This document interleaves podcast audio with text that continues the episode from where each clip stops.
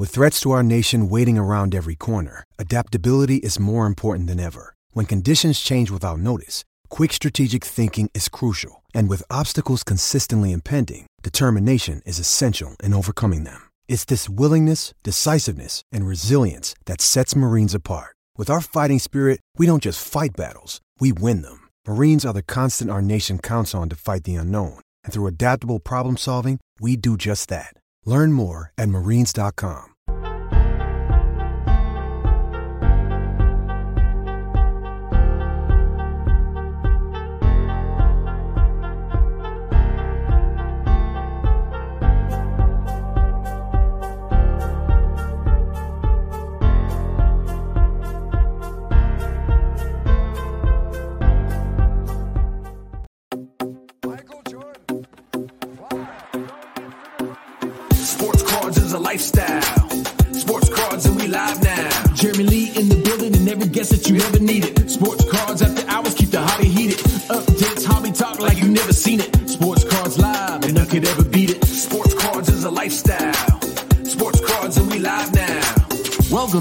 episode of Sports Cards Live with your host, Jeremy Lee.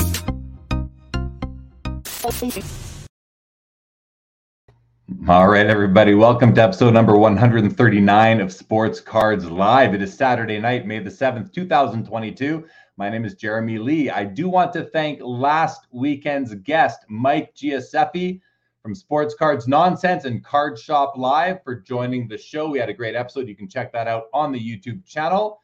Tomorrow, on Collectible Live, my guest will be none other than Corey Donovan, also known as Yamwax, will be joining us on the Collectible TV YouTube channel. Be sure to check that out. We will be streaming an hour earlier tomorrow night than usual at 6 p.m. Eastern Time. Later tonight on After Hours, another open mic Q&A. I'll be showing some cards, a few things and I've been doing personally in the hobby over the last week.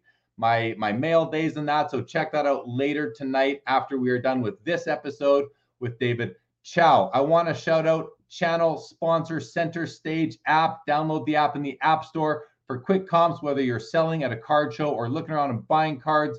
If you're pricing your cards at a vendor, it's a great tool. The app is continuously improving. So join me in supporting these hobbypreneurs as they endeavor to make the hobby better than it already is.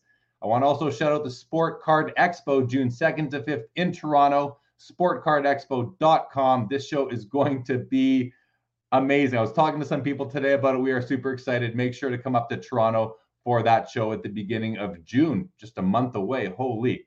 Shout out to the Hobbies Middleman Service, Trade Safe, your risk free alternative for trades and buy sells on any peer to peer social media platform. We've created a service, a process, and a team that is making remote dealing safer and easier than ever before. Check out tradesafehub.com. I want to shout out, special shout out to Sports Card Nonsense. That's Mike Giuseppe.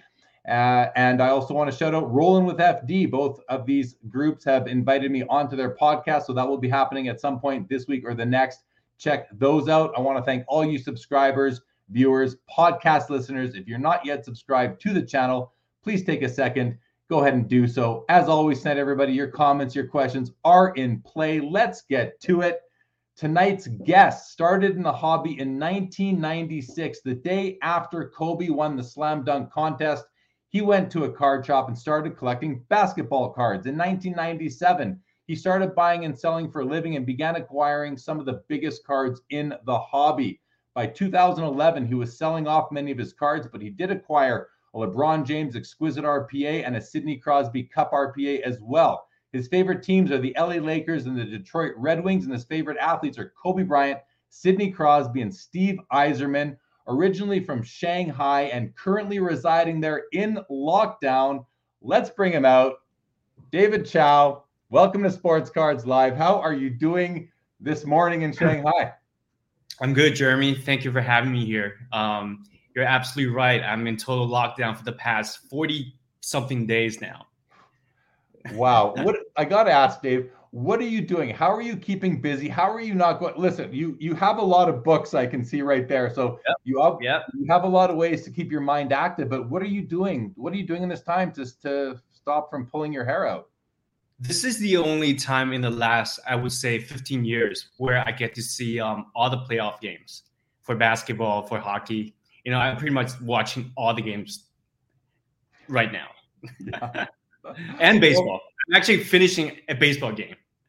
Well, I mean, you're a sports fan all around, right? You you you you like basketball, you like hockey quite a bit. You obviously baseball, football. So, I mean, it must be nice to be able to just sit back and watch. Let me ask you this: like, how do you integrate watching the sports with the current hobby? Do you find yourself watching a game and then noticing a player and looking on various platforms to see what's available? I'm the worst in that aspect aspects you know all the prospecting you know i don't remember any of the names. So um i guess I, am more of the old timers I, I still like prefer the uh the more blue chip um athletes. And um, um you know I, I collect the the young um the young guns for a lot of new hockey players for sure. But you know i don't remember all of them.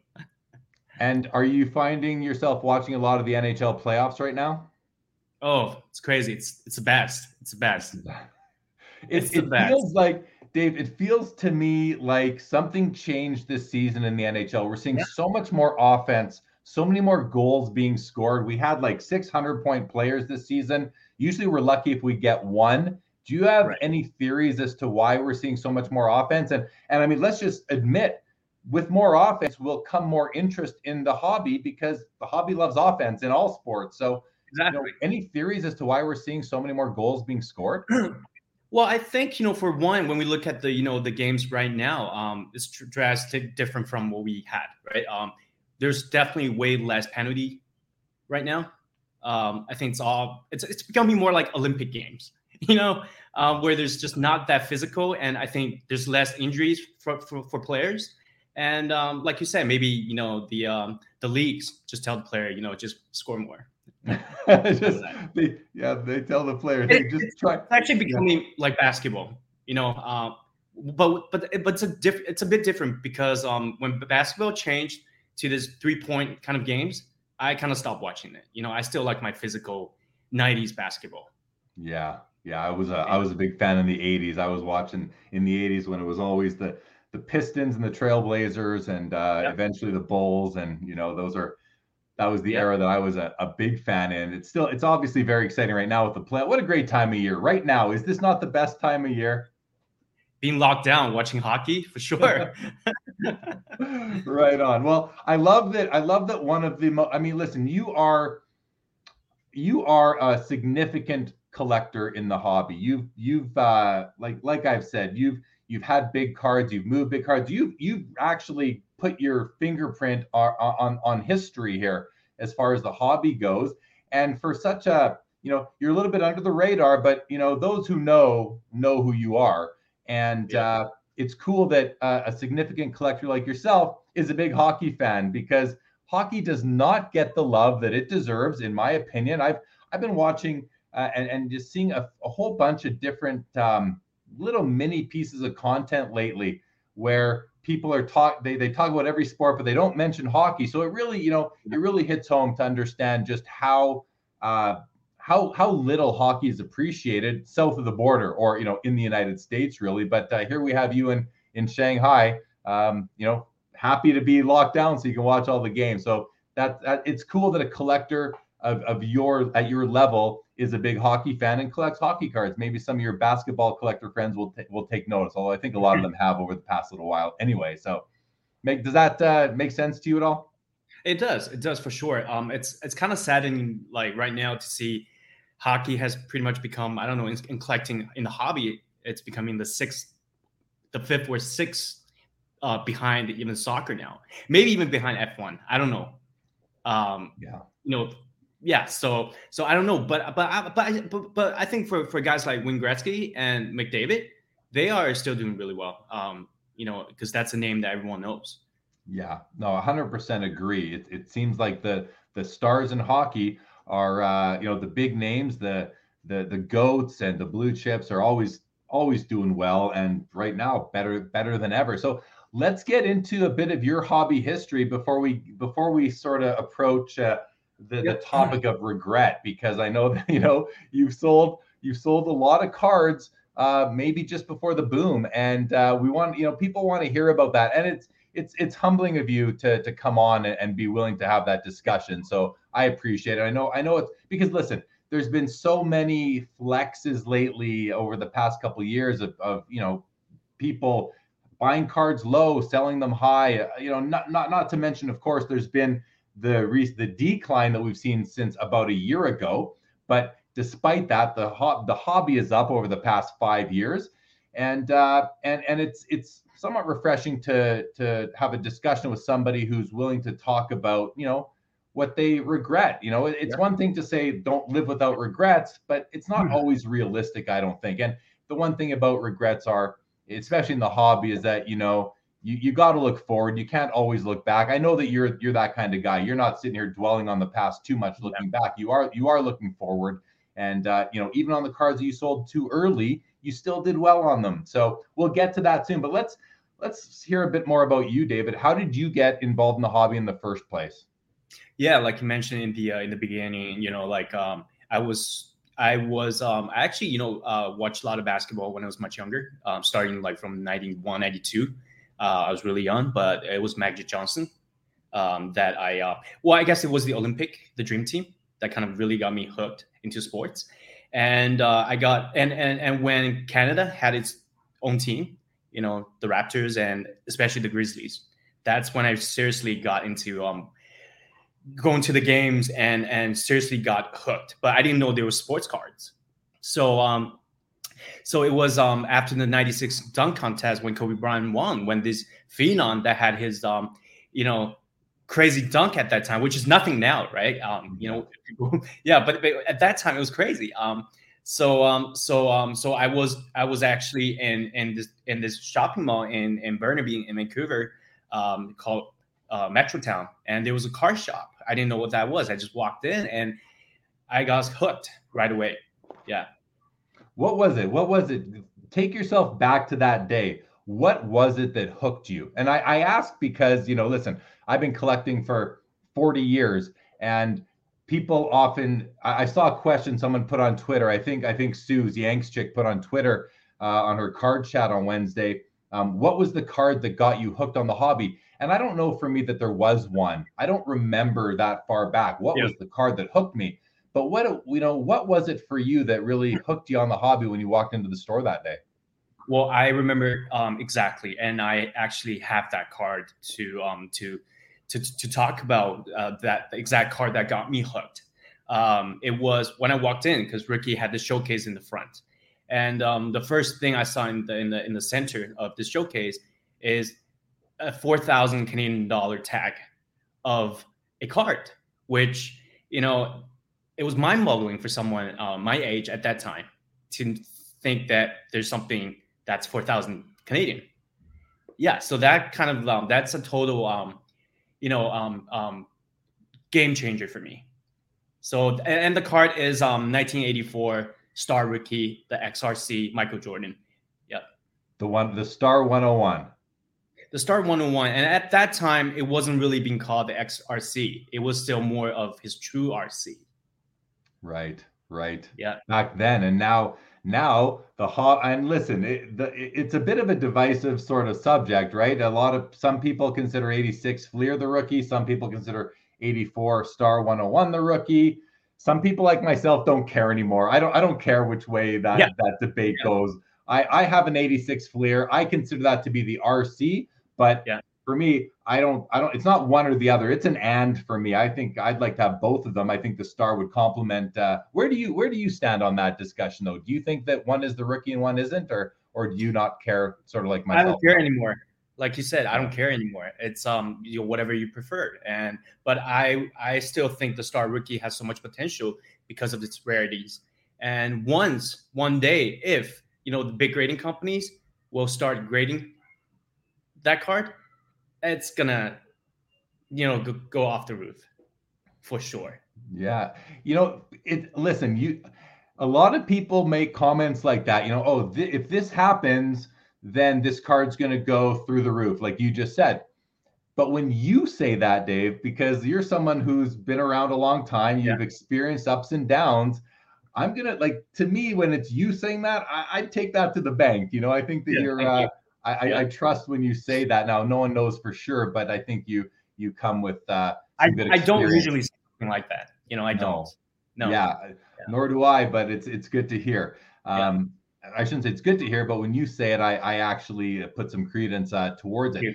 You um, one of the first things you collected was the 1996 Topps Chrome refractor set. Is that right? Um, no, it was actually um the finest refractor set. Oh, the finest. Ref- okay, That, okay. that came before the Topps Chrome. Um, so so that rookie Kobe, uh, the one where he's posing like that, you know, remember um, the bronze one? You know, I couldn't afford uh, the silver and gold at that time. Uh, the bronze one was the card to get Back in the day, and back in the day. and you collected the set. So, are you? Do you consider yourself a bit of a set collector or more of a singles collector I'm a set collector. To this day? Hey. Yeah, collector. well, and we'll get into what you're what you're doing today uh, in the hobby shortly. I want to go to some comments here. We've got a whole bunch that have rolled in, including some people talking about what card got them hooked. So I see Justin Vick answered that as well. Yeah, guys, if you're you know out there watching, let us know what uh, what card got you hooked in the hobby. That's always fun to fun to know. Put some of those in the comments, and we'll we'll read them out and see what some of those are. So there you are collecting in the late 90s after the Kobe Bryant wins the dunk contest. You did you end up buying a Star 101 Michael Jordan? That came in about um, 1999 ish, 98, 99 ish. I, I didn't buy the single card. I actually bought the whole bag sets. Yeah. The original form where that actually I had the whole set one from 80, 83 to 86. So Oh wow. Okay. Yeah. Did you ever open up the the little baggy pack that had the Jordan in it? I well a couple years ago I eventually fall to the Devils. Um, I I tried to I graded the card, so so I opened it up. Yeah, You did, huh? How did Yeah. it grade? it came back uh, uh, a BGS eight.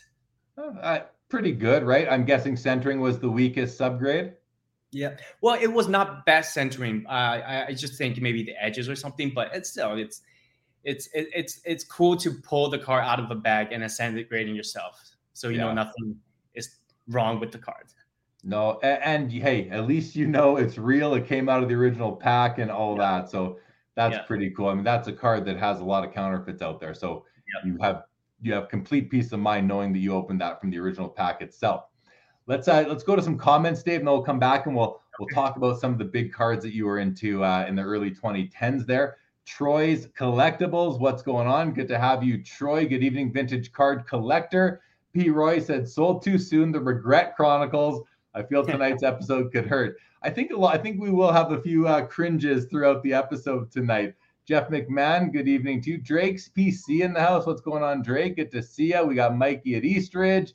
Justin Vick watching as I put 85 Fleer in some Ultra Pro pages. Zen. Isn't that the most Zen thing you can do in the hobby? Is start bindering up some cards, right? Good evening, Lucky K. Troy says, I like David even more. Favorite team, the Red Wings, and one of his favorite players, Steve Yzerman. There you go. Brandon. Metalberg's looking for trouble here. Go Stars. I got to say, go Flames. But I see below Terry. Terry lets me know that my Flames already down one nothing. That's not a good start. Chad Shipper, what's going on? Good luck to my Flames. Thank you so much. Thank you so much.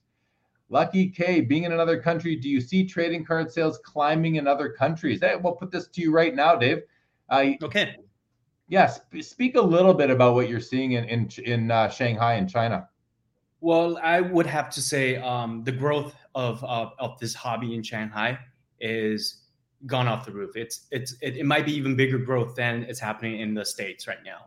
Um, you know, it might be ten times, twenty times, thirty times, fifty times growth every year. That's what I'm seeing right now. There's so many people buying. And how do you see this? How are you actually witnessing this? Um, well, I actually I invested in a platform in, China regarding sports cards. Uh, they do breaking, they do all kinds of stuff. So so I have the numbers to to, to kind of support that. Yeah. Okay. yeah. Fair. Again, again, you're you're you're coming you're coming with with something to actually lean on. I like that. Yeah. Albert Jones, good evening to you. Uh, Lucky, yeah. What sports in particular do you see? I mean, listen, I I feel like basketball's got to be the number one sport in in in China. When I say China, can, can let me ask you this: Can I say can I say China and Shanghai interchangeably? Like, Yeah. will this will the same will the same sort of effects be in play for both? Because I know China's obviously a lot bigger than Shanghai. Well, um, I think the biggest growth is actually well, Shanghai's pretty big, but I think everywhere in China it's it's catching up to to the game because for the last couple of years, um, it was actually um, um, you know um, shoes that was really gone big in this country, and I think that movement a lot of them shifted to um, sports cards. And so basketball is the number one. Is that true? Basketball number one, and Definitely what- basketball, soccer, Yeah. And then what?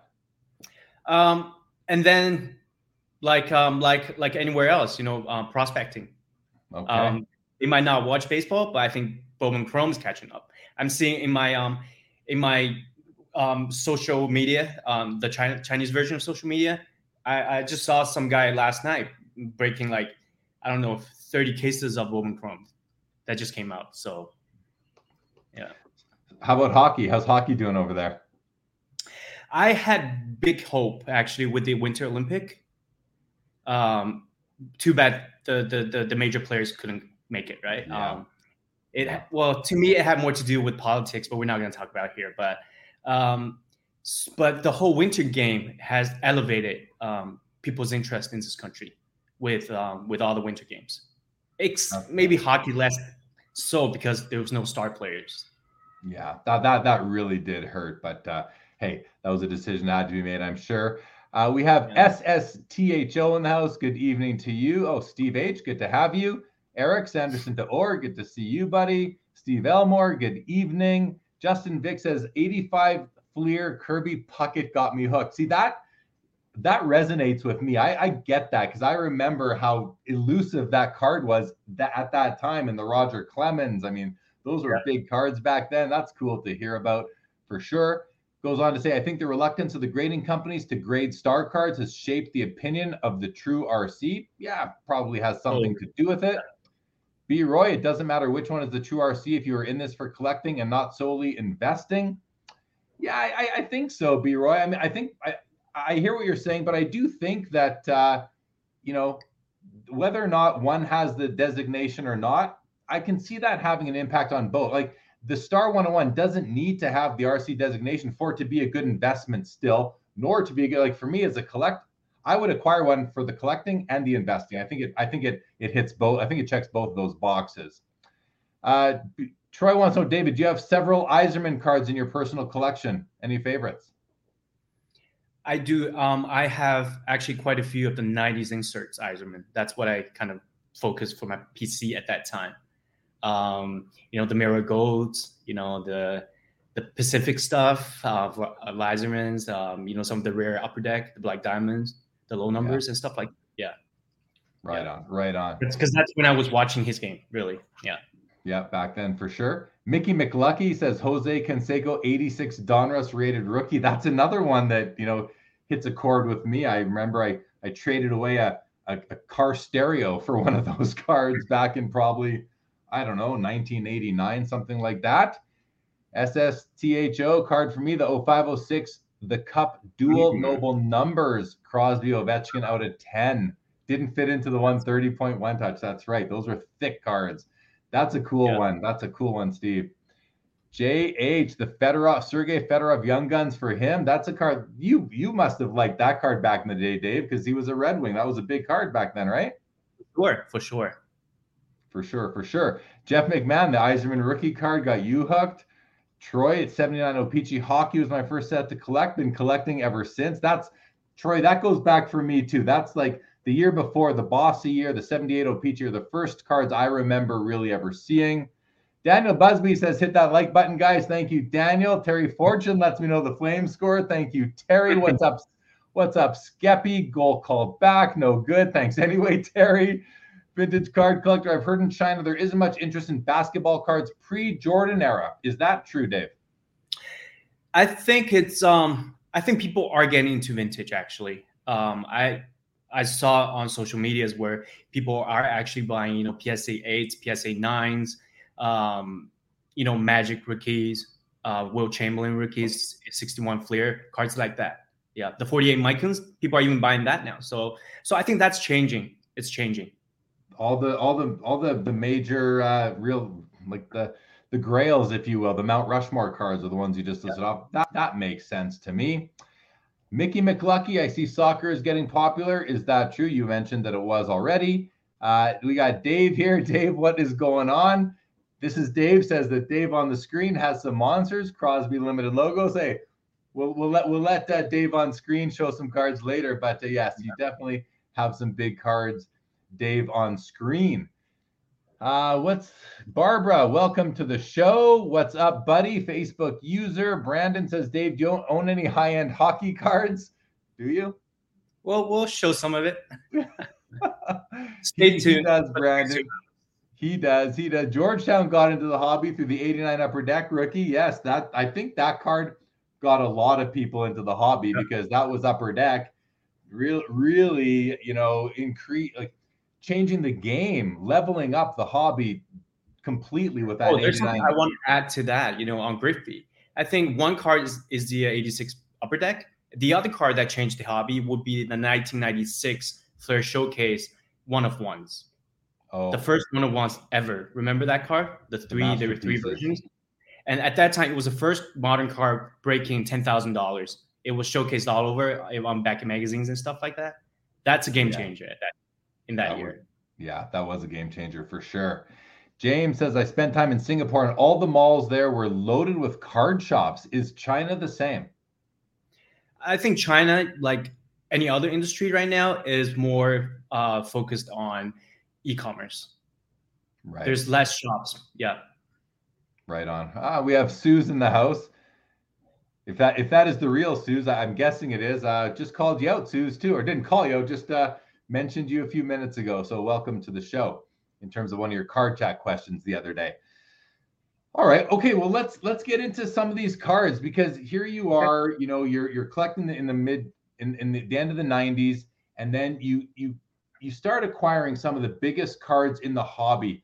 You know, how did you know what the well? First of all, why don't you tell us what they were? But I also want to know how did you know what to buy, and and, and were you or were you just buying what you liked? Well, um, like everyone else collecting in the 90s, 80s, 90s, it has to, um, you know, we follow Beckett, the hot list. Right. and uh, and uh, being Canada at that time, and also I moved back to Hong Kong for a couple of years. Um, it, it, it's just waiting for Beckett to come out every month. That was probably the most exciting thing every month to have the new issues of, of, of Beckett's. So so yeah, so I start. Um, I got like I I went back to Hong Kong in 1998. That's when I seriously got into buying and trading and selling at that time. So uh, I was able to acquire a lot of big cards. Um, yeah. And so talk about them. What did you love about them? What what were the big cards that you were buying back in those years? Okay, it was like I said, I was a set collector, and um, and um, you know, uh, I was actually um, what my family did a little bit of um, antique and art trading and buying even before that. So they kind of supported me as well. They understand collectibles. So I was lucky with uh, for that, right? So um, so um, so my dad was able to, you know, lend me some money to do that. yeah. So um, so no, but I I collected runs of cards sets and pretty much all the 1997, 98, 99, um, all the big sets you could find at that time. I pretty much had them all. Um, let's well let, let me just throw out some big ones. You know, you know everybody everybody's so crazy over PMGs now, right? I had the whole set of the red version basketball, and uh, I was missing about twenty of the green. How many yeah. cards are in that set? Is that a hundred card set? Yeah, it's a, a, bit, a bit more than that. I kind of forgot now. It's been so long ago, right? Um, and then for Star Rubies, I had 95% of the set. Um, Ultra Platinum for basketball, um, I had those set. You the know, the Ray, medallions. The medallion. Uh, That which I sold on PWCC a couple years ago, the whole set. People probably remember. Yeah. Yeah. And um, and the raves, the super raves, you know, the upper deck jersey cards. I had all the sets from different sports. You know, the the 96 hockey, the the the baseball and you know the the basketball, the 97 98 basketball, including a card that we're going to talk about later in the regrets series, the Jordan autograph, the first Jordan autograph jersey card. And what about you mentioned uh, you just mentioned off some beautiful cards and sets there. What about the essential credentials? I mean, I, I kind of know the answer to this, but talk about the essential credentials. Did you have the futures and the nows complete as well? Definitely not complete because of the one of ones. You know, um, yeah. um, yeah. So, um, but I pretty much have all the low numbers and the high numbers. You know, I'm probably just missing a couple of that of those cards. But yeah. you don't and for baseball as well. You know, I, I pretty much completed all completed all the basketball vintage cards from 48 to um, at that time 1997, right? The the main base version of all sets. You know, the Topps, the Fleer, the Bowman, everything. Um, for I was getting into baseball vintage. Um, I had some really big cards. I had Mickey Mantle PSA 8, 1952. Wow. Yeah. But when I sold that card when? I sold that car about in the early 2000s. Okay, way back. Yeah, yeah. One of the, you know, we're going to get into it, but one of the things that we, uh, that I always kind of think about, and I've sold cards early as well. You know, I think we all have. I think everybody sold the card too early. And for everybody who bought a card early, someone else sold it. Uh, someone else sold it to you uh, at too early there. Yeah. But um, you know, I always like to think that, you know, you took that money and you put it into something different in the hobby. And, uh, you know, whether you did or didn't, we'll get into that. But that's, that's something that, that's something that you can always sort of fall back on if that is something that you ended up actually doing. At what point? So you have all these cards, you end up selling them off down the road. But what happened in 03 when LeBron James came into the league and Exquisite came out for the first time? You know, did that reinvigorate you in the hobby? What happened? To, what happened at that time? Well, actually, I kind of got out of hobby once I moved back to Vancouver from Hong Kong um, around 2000, and then I told I stopped collecting um, when the Grizzlies left. It was too heartbreaking, um, so I just got out of the hobby.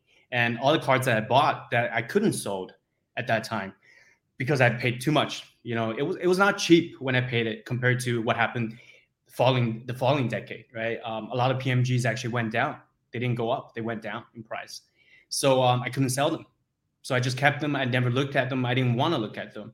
Even when LeBron, you know, when the 03 draft class came up, um, I wasn't. I didn't collect.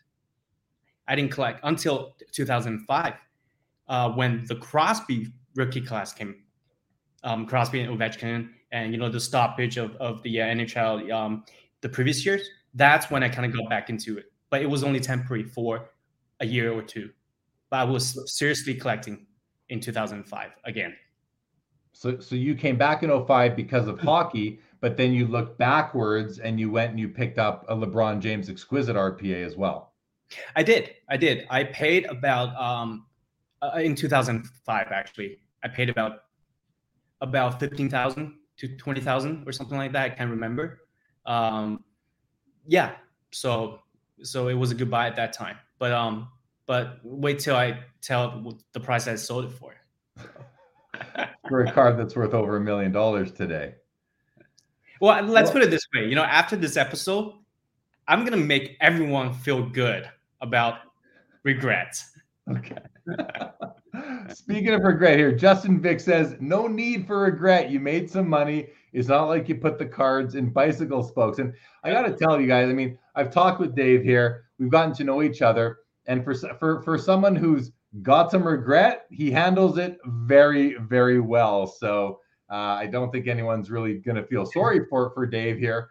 But uh, I think it's, it's entertaining and it's, it's refreshing to see how you do approach this yeah. and just that you're willing to, to talk about it. So let's get into it. Let's talk about some of these regrets that you have and some of the cards that, that you did sell too early.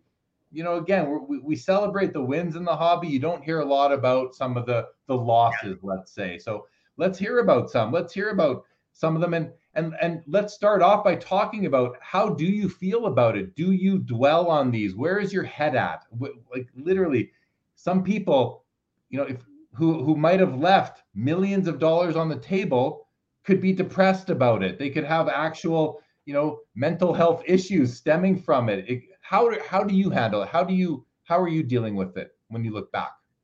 Um, I'm. Uh, I would say I'm a pretty um optimistic person overall, and um, it was good that I didn't look at cards for over a decade. You know, I, I started looking uh, through them in 2011 ish, 12 ish, because um, cards was kind of like going up a little bit, and um, um, so I, I, I took them out of the garage and started looking at them, going through them, and and send many of them to the grading companies. Um, but then I realized it wasn't a passion that I had, um, that I had in the in the in the late '90s, right? So um, so I kind of made a decision at that time to kind of sell everything, just get out of the hobby altogether, and um, so that's what I started doing for the next five years. That's how long it took me to sell most of my collection. How well, let me, put, let me put a perspective. You know, people want to hear numbers. Um, between 2012 and 2017, um, I calculated, you know, I was going through my PWCC account and some other accounts, my eBay and some other auction accounts. I calculated I sold $3 million worth of cards. What about does that does and that includes like private deals, like the one that Spinatron mentioned? Yeah, that uh, includes on Instagram. Yeah, that includes that. That's 2014 that I sold him. But then uh, between those years, the three million, three point something million dollar worth of cards, um, conservatively estimated would be over 100 million today. Yeah. So when I said earlier that people who might have left a few million dollars on the table could could could be could, could go could be could suffer mental illness from that self-inflicted. I didn't realize I didn't sorry, sorry, Dave. I didn't realize that, that that it was that big of a number. How do you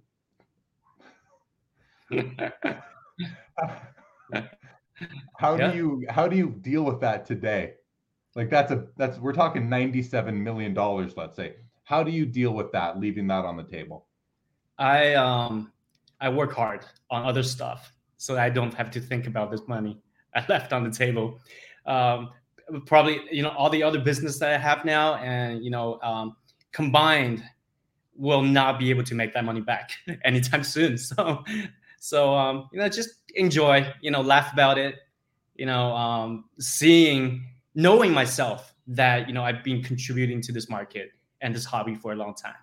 Because a lot of those cards people knew, but they don't know it was mine. So uh, it, it was kind of like a like a, uh, several of those cards became a, a game changer for the hobby. Shifted directions in some ways.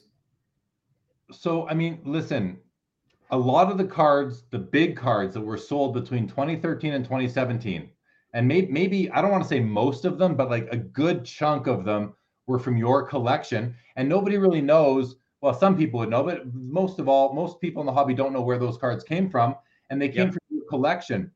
You were watching it. Obviously, you knew exactly what was going on at the time. I was watching. I, I had no idea whose they were, but you did, and because they were yours, it feels to me like you know this might sound crazy to say, but are you are you partially responsible for the state of the hobby? Like to now listen, the hobby blew up in 2020. We know there were a whole bunch of reasons why between the last yeah. dance and COVID and and all these things going on. But leading up to that, there was there was still a ramp up going into the spring of 2020. Do you feel that that your selling of those cards has had something to do with bringing the hobby to where we are today? Um, I would have to say definitely not for the post um, COVID period, but definitely prior to the post, like prior to the COVID period. Let's say between the years I sold them to the last big card that I sold, the Michael Jordan PMG Green that everyone saw on the screen. That card definitely had an impact on um, bringing the hobby to the mainstream. Right? I think I think that card definitely had an impact. Oh, I agree. It, it certainly it had it had an impact on me. I remember watching that auction the first time. Well, let's talk about that for a second because that you sold that card through PWCC. It was a huge card for them at the time, and something happened. If I recall, I think it ended up selling in February of 2019 was the ultimate sale, but didn't it? Didn't they list it a couple months before, the month before, and there were a bunch of fake bids placed and then they had to take it down and start over again. What was that like for you as the owner of the card watching a bunch of people throw in million dollar bids that were never going to, you know, pay for it? How, what explain that whole process and that that chain of events to us and how you were feeling yep. as that was happening? Um, I mean, I, I was actually in the states uh, when the car was um, was sold. I was in, in my hotel. I was um, I was I was at this art show. You know, um, um, Frieze LA. I was attending the art show. Um, so um, I was looking through my eBay, and that wasn't it wasn't actually posted a month before. It was actually posted days before. Okay. Um, and they, they they relisted again. Um, it, it, it I mean, it, during the second or third days, the car went up to over half a million. And then um, Brent just emailed me, the owner of PWCC, and told me that they, he thinks there's a lot of suspicious bids and he wants to relist it and ask for my opinions because um, before prior to that car there were some instances where i was not happy with with how pwcc handled my collection prior to that. Um, we, we, we, could get into that later but but so i agreed to it. I say go ahead you know um, and then so they relisted and it got sold for 350000 and are you were you were you satisfied with the sale at 350 at the time? I was. I was. Yeah yeah, I was. Did you um, know? Did did you know who who was bidding on it? Like, did you know while while it was while the auction was live? Did you know who was bidding on that card?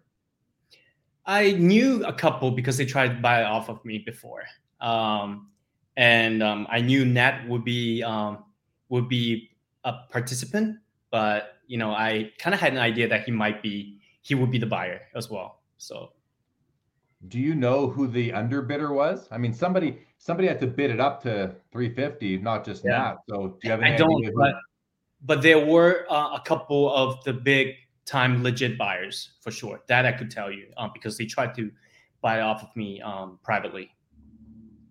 Actually, at a price pretty close to the final sales number. Actually, what do you think that card is worth today? That exact card that Nat ended oh. up purchasing. I'm not the best person to ask about prices today. you know, um, if you knew what I sold last year, uh, um, so um, I I don't know, I don't know, um, but it but it would be a big big. It I think it could break the basketball record again. So what is the basketball record right now? Like five million, something like, like that. Four point something, or like four, four point something million, or something like that. Yeah. Right. Yeah. yeah. So you think it? Yeah. I mean, what's there's only 10 made and we i think one person has four or five of them right now so that leaves a few um, tough tough to say but it certainly is maybe you know the one of it's it's up there as one of the most important cards in the whole hobby like in yeah. the whole history of the hobby so yeah. that to if that and you know and that copy is not it's an authentic altered copy as well isn't yeah. it it's not even graded with a with a number so that's something I would like to add because I, I graded this um, the near complete set myself, the red and the green. Um, uh, not with PSA, I graded with BGS prior to that. Um, I knew when I bought the card, I didn't do anything to it, you know. And many of the cards actually, I opened the cases. You know, uh, I you know I invested in a card store at that time, and we opened a lot of cases because we couldn't really sell them. Um, and we got a couple copies, and even those copies when they were sent to grade, they came back altered. So even um, though they weren't altered, even though they were pulled from the pack myself. Yeah. Yeah. Well, as we know, grading is an opinion. It's not uh it's not definitive. So yeah. it is what it is in that case. But uh I guess it's just something we have to accept as as participants in this hobby. Yeah. So okay, yeah, I'm I'm just looking at some comments here. You know, Sue's Susan, her mind is blown. Dave's uh Dave, it is wild. And we're talking again. If you can't if you just joined, Dave on screen here just mentioned that you know the cards that he sold between 2013 and 2016 16 17 yeah 16 17 he sold for about three million dollars today those cards will be worth over a hundred million dollars and it's about 97 million dollars left on the table there so when we're talking about the regret chronicles i mean you know this guy handles it with a level of, of class that I, I don't know that I, I, I know I wouldn't be handling it that well. So uh, kudos to you. Justin Vick says Dave Chau was an industry. Again, you're somebody who isn't well known, but the key people, people in the hobby who who know where big cards have been, definitely know who you are. B Roy, yeah, and you are smiling for sure. Dave says, "Well, I'm sure the cards you own today will 5x in upcoming years. Hey, hopefully that that'll be good hopefully. for that'll be good for everybody, right?" Les Edwards, what's going on, Les? Good to see ya. Jay says basically Dave created the first big time collection. I, I, think he's talking about the cards you had in your collection. Uh, you know, the modern stuff. The modern. I guess stuff. so. I guess so. Skeppy says it's not a, it's not about what you missed. It's about what you did with what you got. So, what did the three million dollars do for you? Do you want to discuss that? Yeah, it's um, it's kind of a sad story. It went to uh, a company that invested, which um, went bankrupt during the COVID.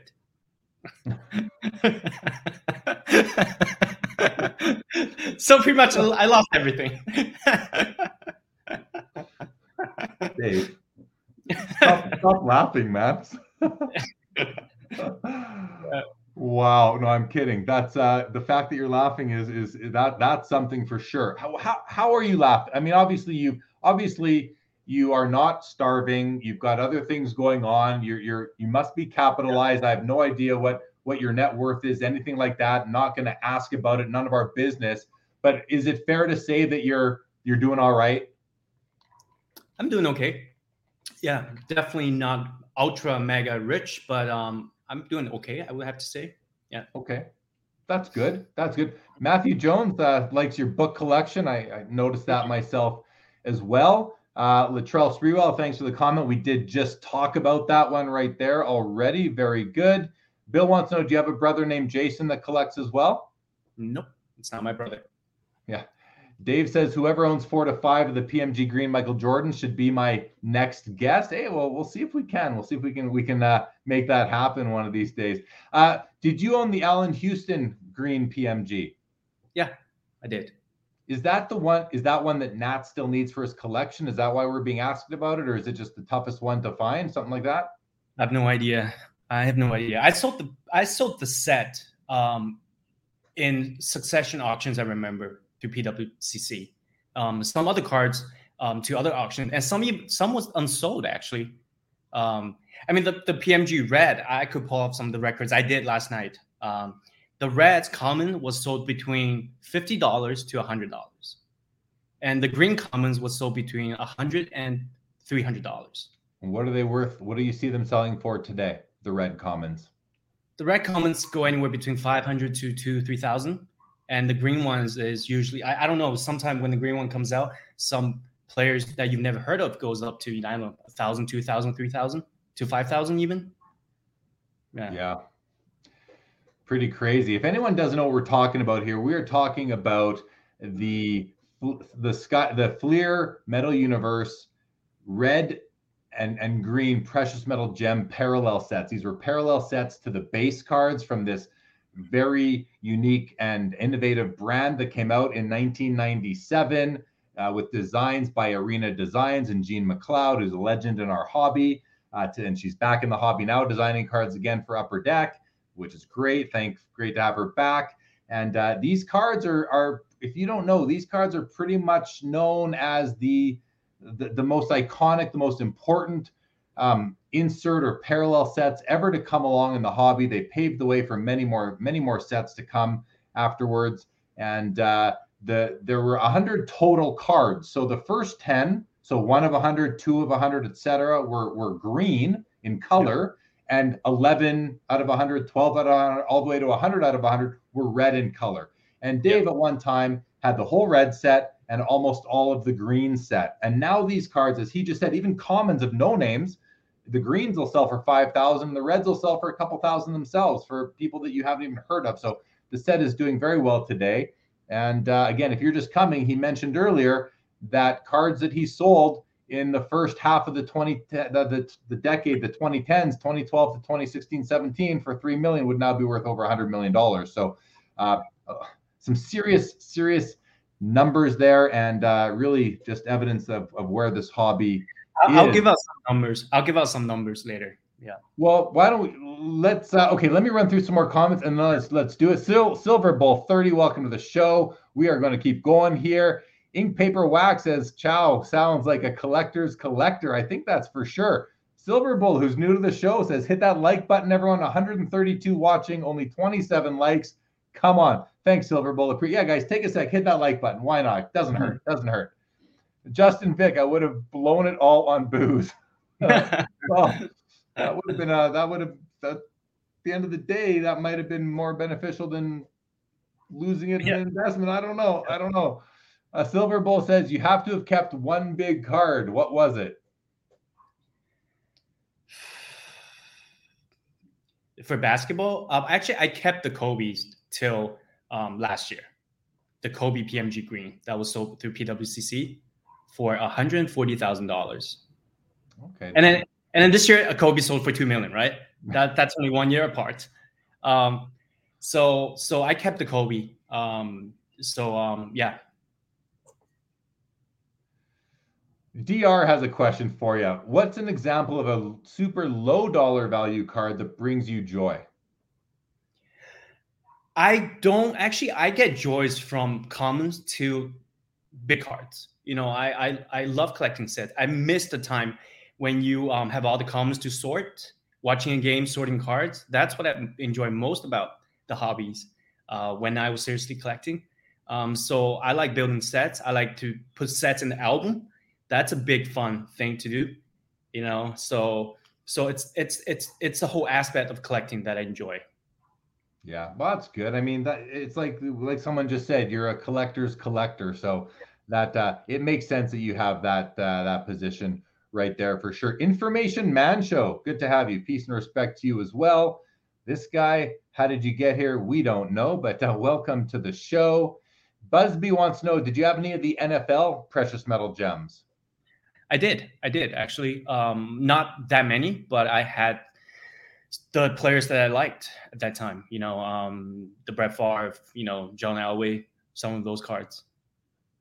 They're nice too, right? There's a there's a nice Jerry Rice PMG red that's uh, two of them been up on eBay for a while that no one's had to buy it now on. I wonder why not. Yeah, but I sold them for a couple hundred bucks.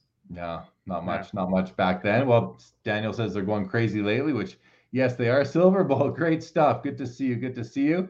Ryan Bitter says Dave mentioned he was a set collector. It seems like the focus today is exclusively on player collecting with not many set collectors. Why is that? Do you have any thoughts on that, Dave? I think it's um it's the whole media. Well, for, for first of all, when people are just getting into the hobby right now, um, they probably don't even know there's such thing as set collecting, right? There's no one promoting it. There's no father or grandfather, you know, um, you know, collecting the sets with them. So I, I, think that's a big issues right now is the media portrayal of the hobby, which has turned totally into an investment vehicle. It's true. I, I, you know, you don't you don't see a lot of the set. Listen, the, the hobby became a hobby of hits.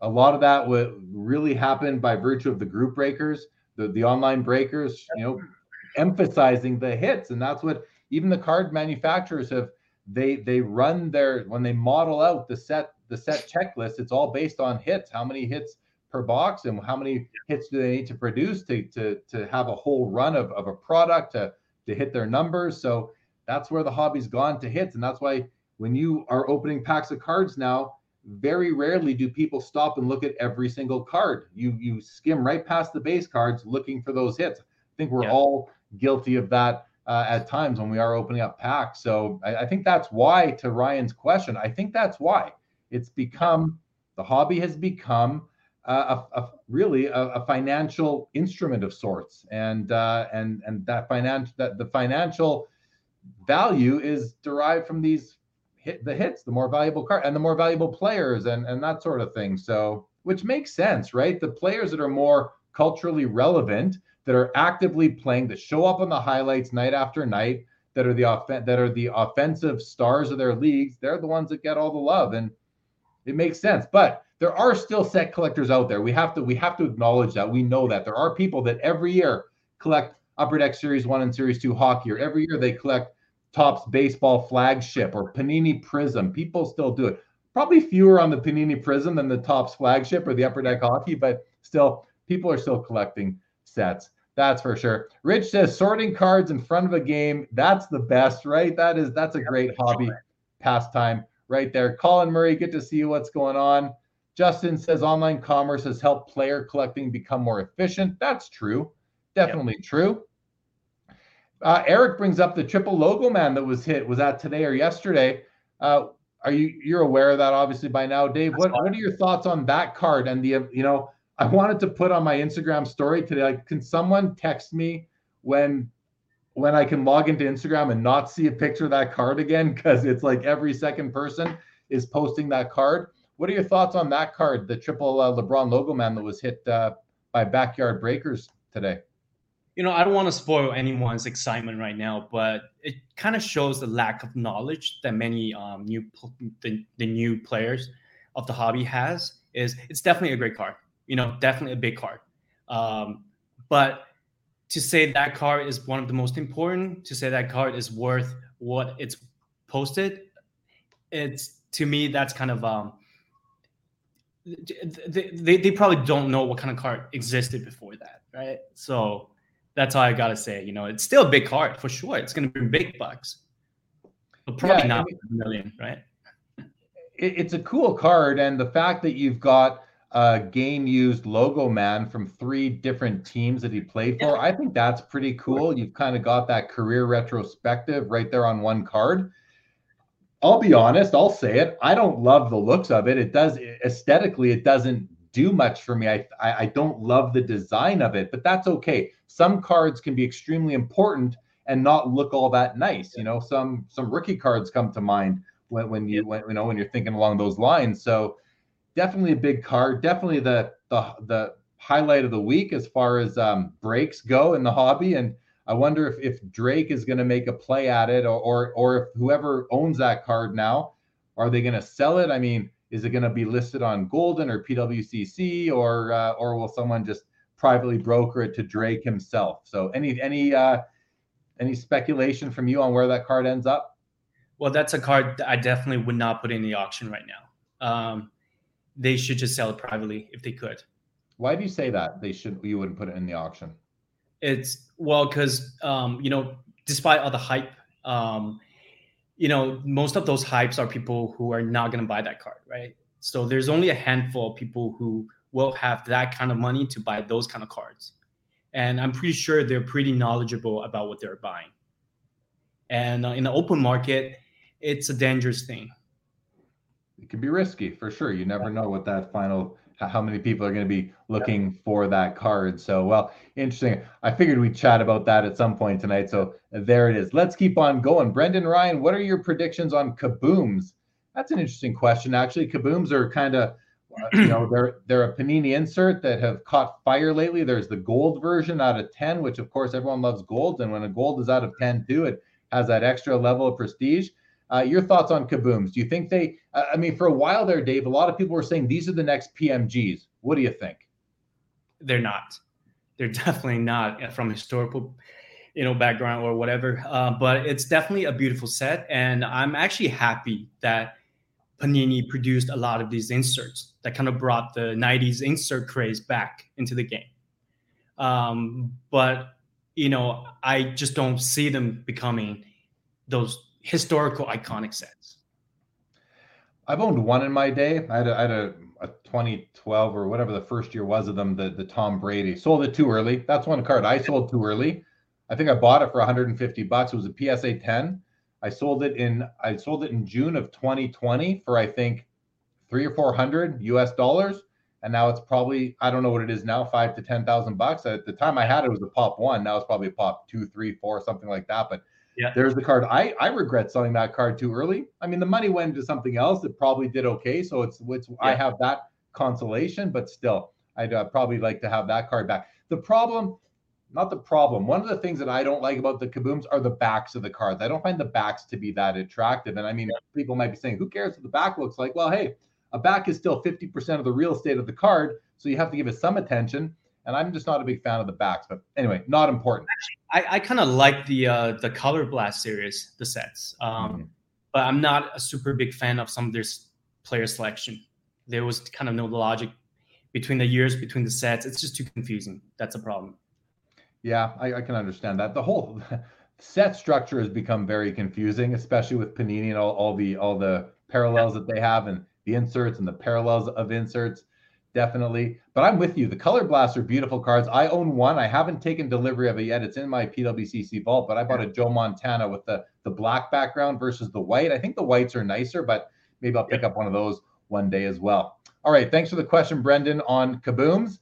Uh, Colin Murray says, I fill sets all day long for vintage collectors. Modern base, you just give away. Yeah, like modern base, you often just leave it at the LCS, right? Because uh, you don't, what are you going to, unless you give it away at Halloween, that kind of thing, which I'm a big fan of doing. Foul Five Balls, one of the few set collectors. Well, stick with it. Set collectors are part of the fabric of the hobby. There's no doubt about that. Pepino Man is late on here. What did you guys determine was too early to sell cards? Before 8 a.m. Before 8 a.m. 2017. Pepino Man. There you there you go. Jeff Hart says the PSA set registry is still active and strong, which is a great a great observation and something to point out because the PSA set, it's like a specialized set collecting, though. It's almost a specialized, yeah. customizable set collecting angle. One that I, I was very active on. I've kind of just, I don't really bother with it anymore because it kind of, even though it's customizable, when you're collecting a large set registry of, say, Hall of Famers, you're kind of forced to have to acquire a bunch of players that you maybe never heard of, even though they're, you know, like I'm talking about the bottom tier Hall of Famers themselves. Actually, I had, um, you know, a side story is uh, I, in 2013, I helped um, David Hall, who was the founder of PCGS and PSA. Um, I helped them to launch their office for coin grading in China, in Shanghai. Oh. And I had a, I had a good opportunity to chat with him. I we became pretty good friends. I had a good opportunity to chat with him and looking at his sports car collection, which was the Monster T206 um, set. There's a couple of thousands of different bags. He's, he was collecting the whole thing you know, I asked him about, you know, the rest registry because I was kind of like you, caught up with the registry, and I kind of just gave up um, in the end. Um, but then, and and even the founder of of PSA, he was being kidnapped by the registry himself. Really? and then he gave up. You know, he he started selling his sets in the last two three years through HA. Yeah. Through Heritage. Yeah. Yeah. Yeah. All right, we'll go, let's go through a few more comments here. Uh, Mike at Eastridge builds all the Bowman base sets each year, almost complete run from 89 till now. Good job, Mike. Uh, Terry 2 1 Flames, that's some good news. What else we got here? T Dot says Drake wants that card pretty bad. Well, yeah, I think we know he wants he was busting cases of flawless to find it. Now that it's been unearthed, is he going to acquire it? That is the question. Brian says if you feel niche if you feel the niche cards you are collecting are becoming a little routine, do you have any advice? That's a that's a really good question to a veteran experienced collector like yourself, Dave. What would you say to Brian or anyone else who's kind of feeling like they're what they're collecting is a routine. They need to branch out, find something new to reinvigorate them in the hobby. What advice would you give? Well, my advice would be um, if you still feel something for those cards, if you still like them, despite the fact that everyone likes them now, um, just keep them. If you feel you know you don't like them anymore because it's not niche, just sell them and go for some other niche cards.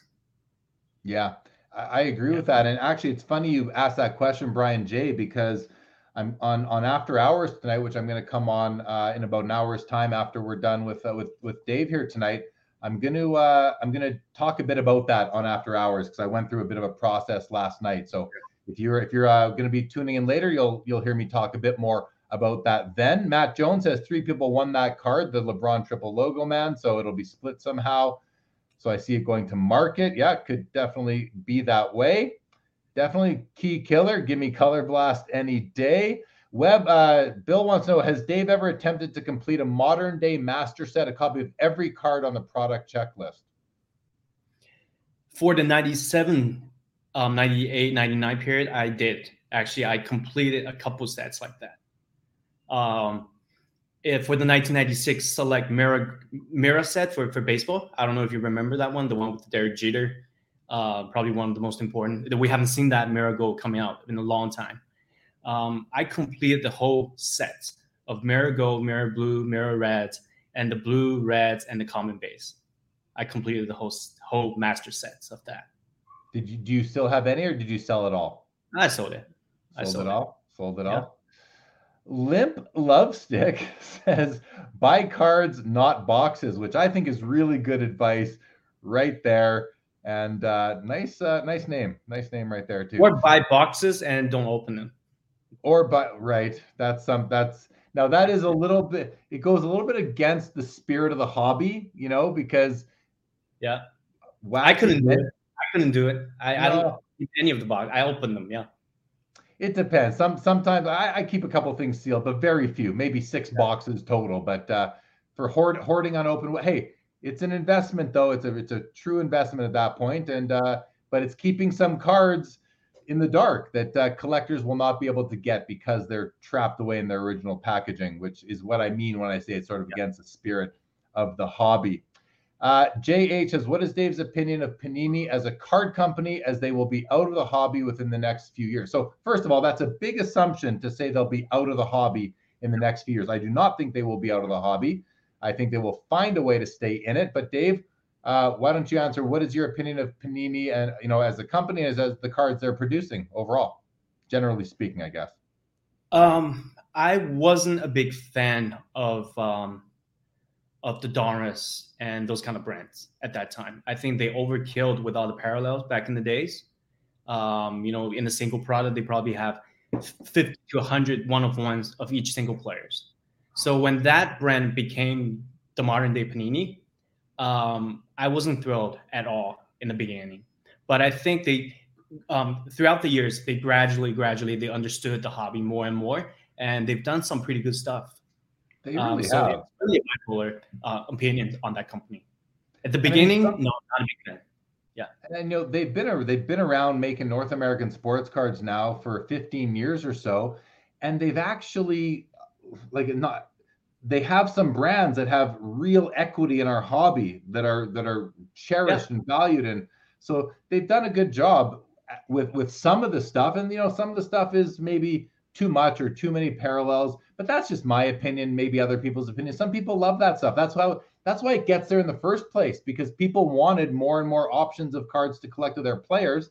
Yeah. and so the card companies delivered but maybe they over delivered and now people want them to scale back. It's a it's a constant battle a constant balancing act that they have to play to try and keep everyone happy which we know is just impossible definitely impossible.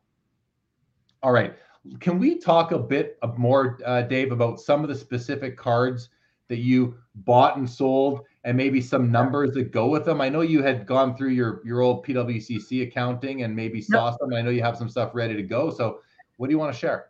Let's go to the highlight of the show. So, um, um, okay, okay, here's a picture I found, which um, in 1998, um, sorry, I couldn't. This is 1998. I was actually in the Hong Kong in the newspaper where um, me and my partner, who also um, um, came from Canada, we opened a car shop. So here's a proof that actually um 1998. So um yeah, no, um okay, some of the stuff I actually you know had it all the numbers and stuff I was checking through. Uh, let me give some examples. Okay. Um, I actually sold the essential credential Tim Duncan rookie out of 75, um, a BGS 9. Um, that car, I don't know, it's 20,000, 10,000, something like that, right? today I sold it for, yeah, probably. I don't know. Maybe less. I don't know. Um, it's a rookie card. So I sold it for $600 um, and plus the 13.5% um, fees. I would So- think it's worth more than 20,000 right now. That's my gut feel. I'm not 100% certain. Yeah. Someone maybe want to let us know, but I, I could see that being uh, a bigger card than even 20K. So when did you Yeah. sell that for $600? What year was that? It was um 2014, 15, the whole batch. I just sent PWCC 200 cards and they just sold it in one run. Um, here's another card. Uh, that this is a big card now. If it were to be sold again, it's um 2004 uh, limited logo, the exquisite limited logo Michael Jordan with um three color uh, patch. Uh, it's um it's uh, BGS nine, and I sold it for five thousand dollars.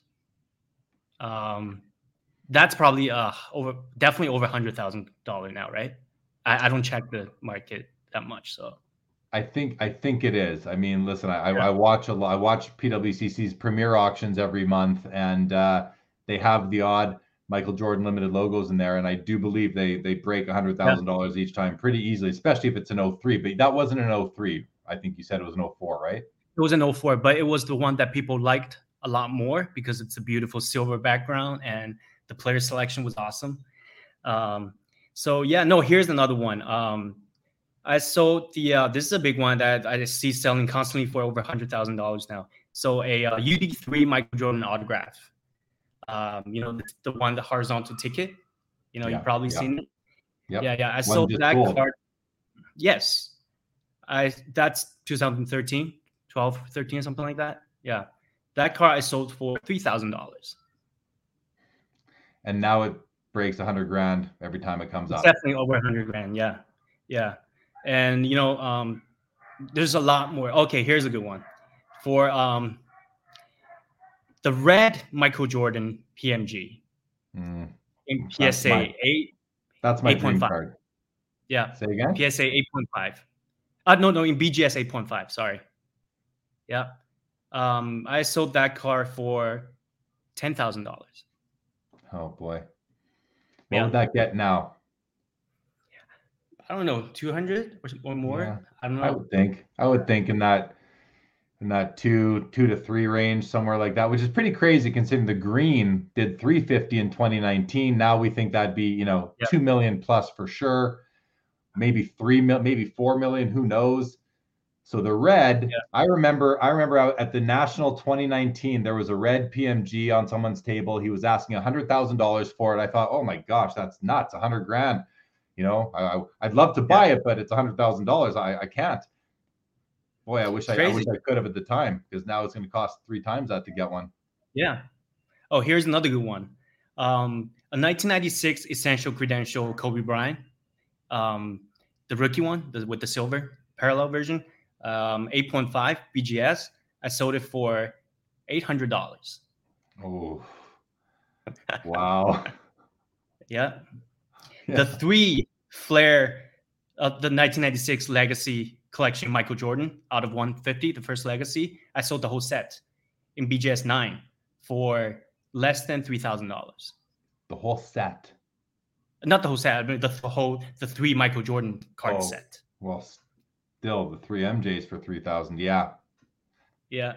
Wow. So this, these are some examples, you know, um, for Mirror Golds, I, I, saw some of the prices that I sold for Mirror Golds. The Derek Jeter 1997 Pinnacle Mirror Golds out of 30 PSA 8. I sold it for $69. $69. Yep. What do you think? And there's an extra today? there's an extra six dollars plus 10% um plus 10% um fees. so I got like less than 60. That car, I don't know you, you got a nice lunch for it. yeah, so there are just thousands of records like this, you know, that I saw last night. Um, how, okay, so when you saw those last night, how, how, did you feel? Like, were you okay, or you know, you're okay, or were you? Did it get to you a little bit? No, I'm used to. I think I'm um I'm at peace with it now. Yeah. You know, I, I just don't think about it anymore. Um, what could, what if, you know, um, I think the three million dollars that I invested in that restaurant chain hurts more. right, right. I oh, regret okay. that. I regret that more than the cards. yeah. I mean, I mean, so that you know, um, um, I sold the Jordan. That okay, I was one of the very few people who had the big, the three big Jordans. You know, that would be the, the 1997 um, uh, um, uh, uh, upper deck autograph jersey, the first one that's selling for two three million now. Um, the PMG green and also the uh, the essential credential, the green one out of nine. So I was one of the very few who had all of them. Um, and I sold the green essential credential for forty thousand dollars. And PWCC used that card for many years um, as an advertisement. I remember. And then um, the '97 Upper Deck autograph was the one that I, I wasn't too happy with PWCC. It kind of ran into the same problem that the Kobe PM, I mean the Jordan PMG Green went through. Uh, a lot of my friends was trying to bid on that car on eBay, but PWCC never announced that you need a pre-approved or kind of limit thing. So the auction stopped at 90 $99,000. A lot Where of people you, were looking. Yeah. Yeah, a lot of people were going to bid up to 200 to 300,000 even at that time. So um um so new no one knew about it. So I wasn't happy with uh, Brent at that time for that card. Well, I hear you, but yeah, you might have had one other one extra restaurant location that just might not have uh, made it right with that extra yeah, couple hundred definitely. grand. So definitely, yeah, I, I can under, I can certainly understand being upset at the time, but now that you have everything in hindsight, you know what happened. Might be easier for you to to let that one go. I would I would yeah. think Troy Troy. Ouch, these sales are hurting. Did he at least charge shipping on these? uh, yeah, Henry says you got to move on, but you have moved on. That's the best part about this yeah. is that you're you're no, we talk. You're not dwelling on it. So you're spending time talking about it tonight, and this video will live on. But hopefully after this, you're you're able to uh to just move forward. Jordan okay, how, how, did here, sorry, just one final, um, just here are two cards that I sold even last year. The one I mentioned about the Kobe Green, and another card kind of hurts too. So uh wait. So this is a photo I took before I sent them off. So it's the Kobe Green and also the the Tom Brady ticket con- contender um, out of 100, which I sold it for. I exchanged for some cards um, and, and with some cash um, for the valuation of about $180,000 last year. It's a 8.5. Yeah. Uh, you sold it for 180,000 last year, and now that card routinely sells for about a million dollars, and it's gone yeah. for more. Yeah, the highs was like like two. The highs was two, I think. So yeah. Yeah. Yeah. Yeah. So like, you know, I'm looking at these cards that you did that you're showing the cards you're talking about, the Jordan essential credentials, the, the green one, that's a dream card for sure. You know, as a collector, you know, I would if I were you, I would be, you know, I, I'm not you, so it doesn't it's probably a moot point, but like I'd be looking back I'd be thinking about two things: the money, because you know you kind of have to. It's a lot of money that that is kind of left on the table. But I'd also be looking and thinking like, what if I want these back? Like, what if the collector in me would like to have them back and wish I didn't sell them? And I'd be pretty upset with myself for letting them go in the first place because never mind, I left that money on the table, but now to get them back, it's impossible because no one's going to give them up. But also, if they did, it's extremely more expensive now to get them back. Do you ever yeah. feel that way as a collector that you would love to have those cards back, or have you just moved on to collecting other things? Um, I've only bought one particular cards back that I sold, which was um, well, actually, uh, uh, two or three Kobe's that that uh, I bought. I bought a PSA nine Topps Chrome rookie of Kobe for even uh, last year at the height for eighty something thousand dollars. That card is probably gone 30 to 40 now. Um, but you know, I just had to have a Kobe uh, rookie in my my collection again. Um, but I sold a copy for eight hundred dollars, a refractor. Right, so I I paid eighty thousand to buy one back, and I sold one for eight hundred dollars back in the days, right? But that but that's that's one of the few that I would buy back. Um, so right now I'm just moved on to mostly hockey now. See hockey now. That's cool. That that's gonna score points with me at least as a, as a you know a hockey collector myself. You know, you Spinatron, who's a, a, well-known collector, he's got a great collection and he's act very active on Instagram. He posted today when I shared that you were coming on. He shared it and he mentioned that that he was basically very grateful to you for helping him fill out his essential credentials set. Do you do you take any pride in knowing that you help these guys, help Spinatron and others build their collections, and that without you they wouldn't have been able to do that? Is there is there some form of gratification through that for you?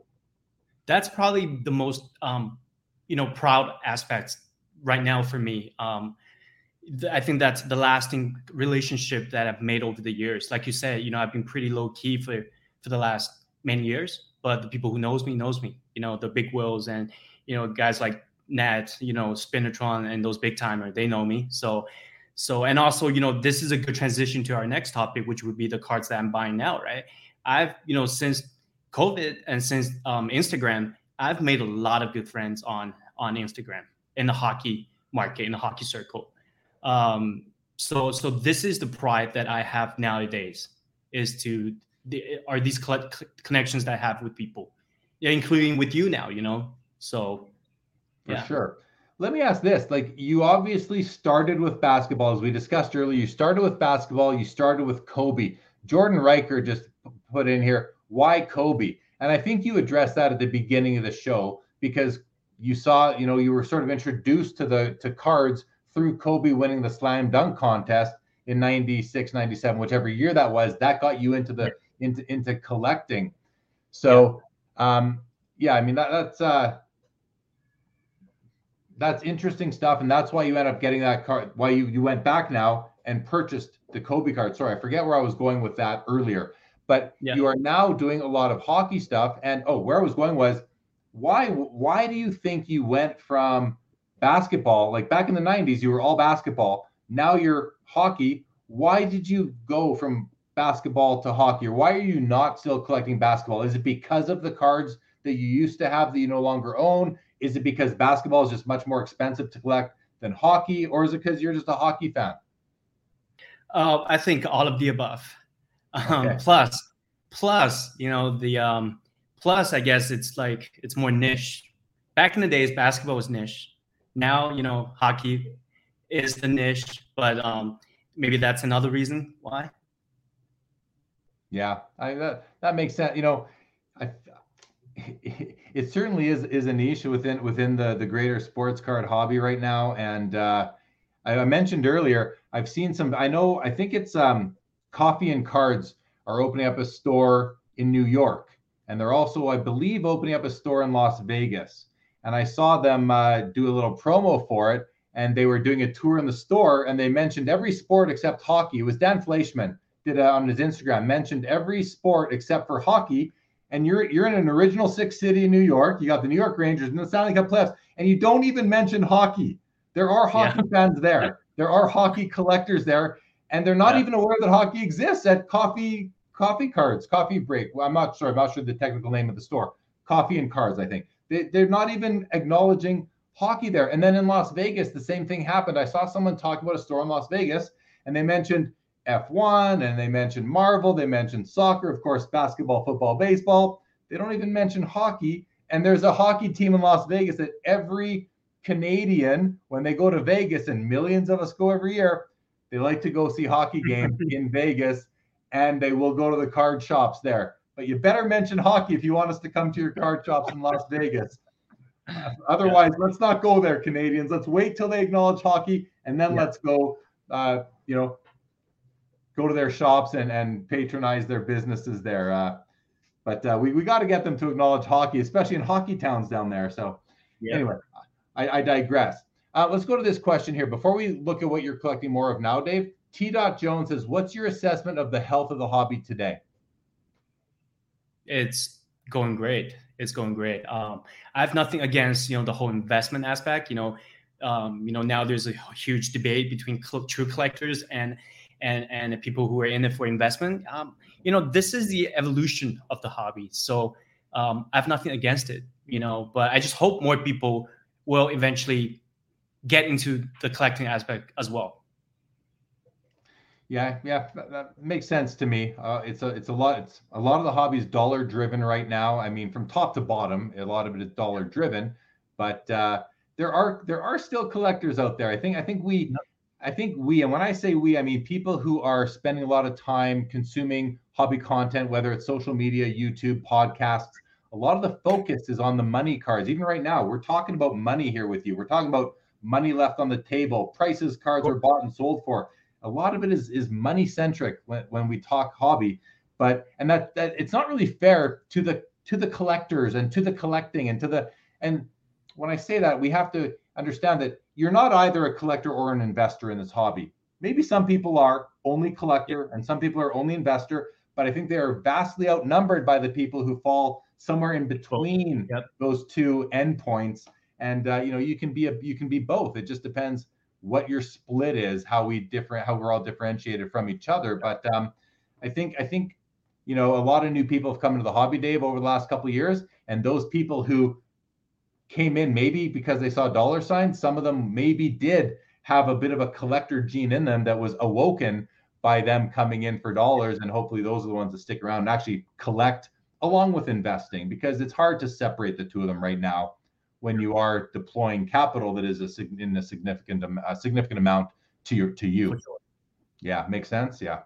yeah. T. Dot Jones wants to know what hockey are you buying? Why don't we talk a bit about what you uh, what you're doing nowadays, what you have? Let's get into it. Um, maybe we should start with uh, okay. Well, no, we'll keep the uh, big one later. I'll show some of the cards that I've bought in the last couple of years. Uh, I'll go with the McDavid first. Um, Connor McDavid, the is, Edmonton Oilers. Let me just let me just preface this for any yep. of the non-hockey people watching. Connor McDavid, if you haven't heard of him by now, well, you should have. But he is the best player in the world, bar none, in my opinion, and is really the the main guy in the hobby. He's the uh, he's the LeBron James of the hobby, or the or the Kobe Bryant, however you want to put it. But he's the number one guy in the hockey world right now. Yeah, he's going to get 150 points sooner or later. Yeah, yeah. So this is a big card. Um, so this is uh, his exquisite that came out of his um the upper uh, the, the, the cup set. So it's a dual ten, um, McDavid exquisite rookie. So this is a big one. Um, I've actually recently picked up this one. So his true RPA. Oh, um, uh, yes, and the patch is okay, and it's um, nine point five. Yeah. So that's that is from the cup. It's a it's a it's a rookie patch auto out of 99. It's a three color. I can tell you and everybody else that of the 99 copies, I think 96 of them are three color. So uh, you know, it's not as special as in some players from past years, but still an amazing card. Now you said it's the true RPA. I have to say the exquisite to me is also a true RPA. You know, yeah. it, it, it to me 100% rookie card RPA, even though there's not 99 or more of them uh, yeah. and a, and it's a beautiful card. I, I think oh, that, nicer, that's I think it's nicer card. the cup. What do you? Which one True. do you prefer aesthetically, Dave? Oh, the exquisite for sure. Yeah, definitely the exquisite. Yeah, yeah. So um, this is another Crosby. You've seen this card before. The oh, Crosby oh, rookie limited logo, BGS nine. Yeah. So yeah. I got this card. Yeah. That's it's uh, a beautiful patch for this card. Is that numbered out of 50? Yes. Yes. Yeah. So the limited logos limited logos came out in the cup cup's first year. That's the inaugural year of the cup, which is which is the yeah. hockey equivalent of exquisite by upper deck and limited logos, which we know from exquisite basketball carried over into hockey with the cup and they're always out of 50 but sometimes they're short printed so not always out of 50 but that's the that's the basic yeah. quality. And then uh, you have several times where they're limited to we've seen as low as 5 10 25 for different players. And this card was so condition sensitive. You just don't see conditions like that. Yeah. Definitely true. and um, yes. And also well i have a pair. I also got the ovechkin of the same card with a great oh, look Look at that. So a rookie year Ovechkin limited logos, which are with a ridiculous patch. Yeah. So let's let's guess. Let's speculate on the value of the Crosby and the Ovechkin limited logos today. And listen, I've been buying and selling hockey cards for a long time, and I've been through a couple of each of those. And I don't know that I ever bought or sold one for over a thousand dollars because I'm talking, you know, in the late 2000s when I was doing that. Uh, what do you think those cards are worth today? I wouldn't guess because I don't um because like you know I've seen a couple of many of your episode pre- pretty much all of your episode. I totally agree with what when you state you have to overpay. And I overpaid for all of those cards I just showed. Yeah. See that's one thing about collecting hockey. People just love their hockey cards. They don't let them go cheap. True. Let me let me ask you this. And okay so first of all we talk about overpaying. I think I I kind of I bought a I bought a card today. I teased about it on my Instagram today in my story. I videotaped myself going to buy the card and coming yeah. home, and I'll show it. I'll show it later. But I I overpaid for the card. There's no, no like yeah. today. I will will I if and when I sell it will I sell it for more than I paid? Yes, I think I will. But today I feel like overpaid, but I had to get the card, and yeah. it's a very limited card. So I completely completely understand uh, what you mean by that. It. Uh, you, you, you just have to do it sometimes, right? Now, what yeah. I want to talk to you about also is you mentioned hockey cards. People don't want to let them go. They love their hockey cards. And, you know, I want to get your thoughts on this because this is my, my theory is that as far as the the foundation of the hobby, the sustainability of the hobby, the health of the hobby, I think that baseball has the has the the the deepest and broadest foundation of collectors so that baseball cards will always do fine. But after Yeah. baseball, as far as the like the loyalty and the, the the level of commitment by the collectors and, and the investors at that at that point, I think hockey is going to be second. I think you're going to Yeah. have a very loyal, very strong, very stubborn collector base of hockey that will, I'm talking, they'll be more stubborn, they'll be more loyal than the basketball market Oh, and the right. football market. What, um, what do you, not my personal thoughts, people can disagree with me, that's fair. But I want to know, Dave, what you think about that. I would actually put hockey uh, number one, not baseball, um, Okay. because hockey collectors are the hardest to deal with in terms of uh, letting go of their cards. For baseball, um, maybe the some of the vintage stuff, but you know it has to be the top-notch vintage cards that people are just not letting go. Um, you know the the PSA 10s mantle and those kind of cards. Um, but for hockey, even some simple cards, some cards that's not worth thousands of dollars, it's it, sometimes it's so hard to buy off of someone. You know, so to me, hockey has always been number one in terms of this attachment from the collector. Right. Yeah, makes sense. Here, I want to go to a couple comments that came in on this. Uh, T Dot agrees. Hockey collectors are, are number two in terms of, I think, just the strength of the foundation. Bobby Burrell says baseball number one in the US and hockey number one in Canada. Yeah, that goes. I mean, I agree with that, Bobby. And that goes without saying, right? We all, I think we all know that, but let's combine. Let's combine the countries. Let's talk about the hobby generally in North America. And I still think baseball number one, in, in as far as what we're talking about in hockey, a, a firm number two again in terms of just that that stubbornness and and the, the dedication and the loyalty of the collector base uh, henry makes a comment right here. He says basketball equals flipper. Now that's not going to be 100% of the time Yep. but you're going to have i think you have way more flippers in basketball than you do in in any other sport.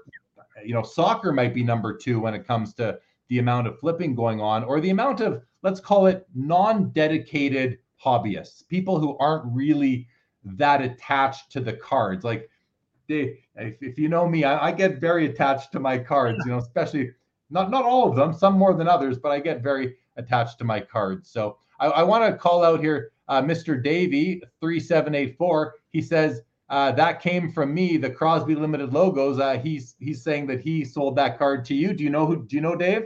I do, I do. Thank you. Yeah dave's been a friend of mine for i don't know dave probably uh well we go back close to 20 years now 15 at least in the hobby and um yeah we had dinner together at the national in 2019 along with anthony nice time nice time um question for you dave from t dot wants are you buying any vintage hockey you seem very modern driven I do. I do. I buy a lot of vintage hockey, actually. Um, I asked you the first time we communicated was me asking you for some advice on a Gretzky OPC, right? Yeah. Um, yeah um, here is another card I just picked up. Um, wait, let me see. It's a pretty great uh, copy of this card. Um, so for vintage hockey, I don't buy into the grades anymore. I buy the nicest, cleanest copy that I can find um, that fits into my personal collection.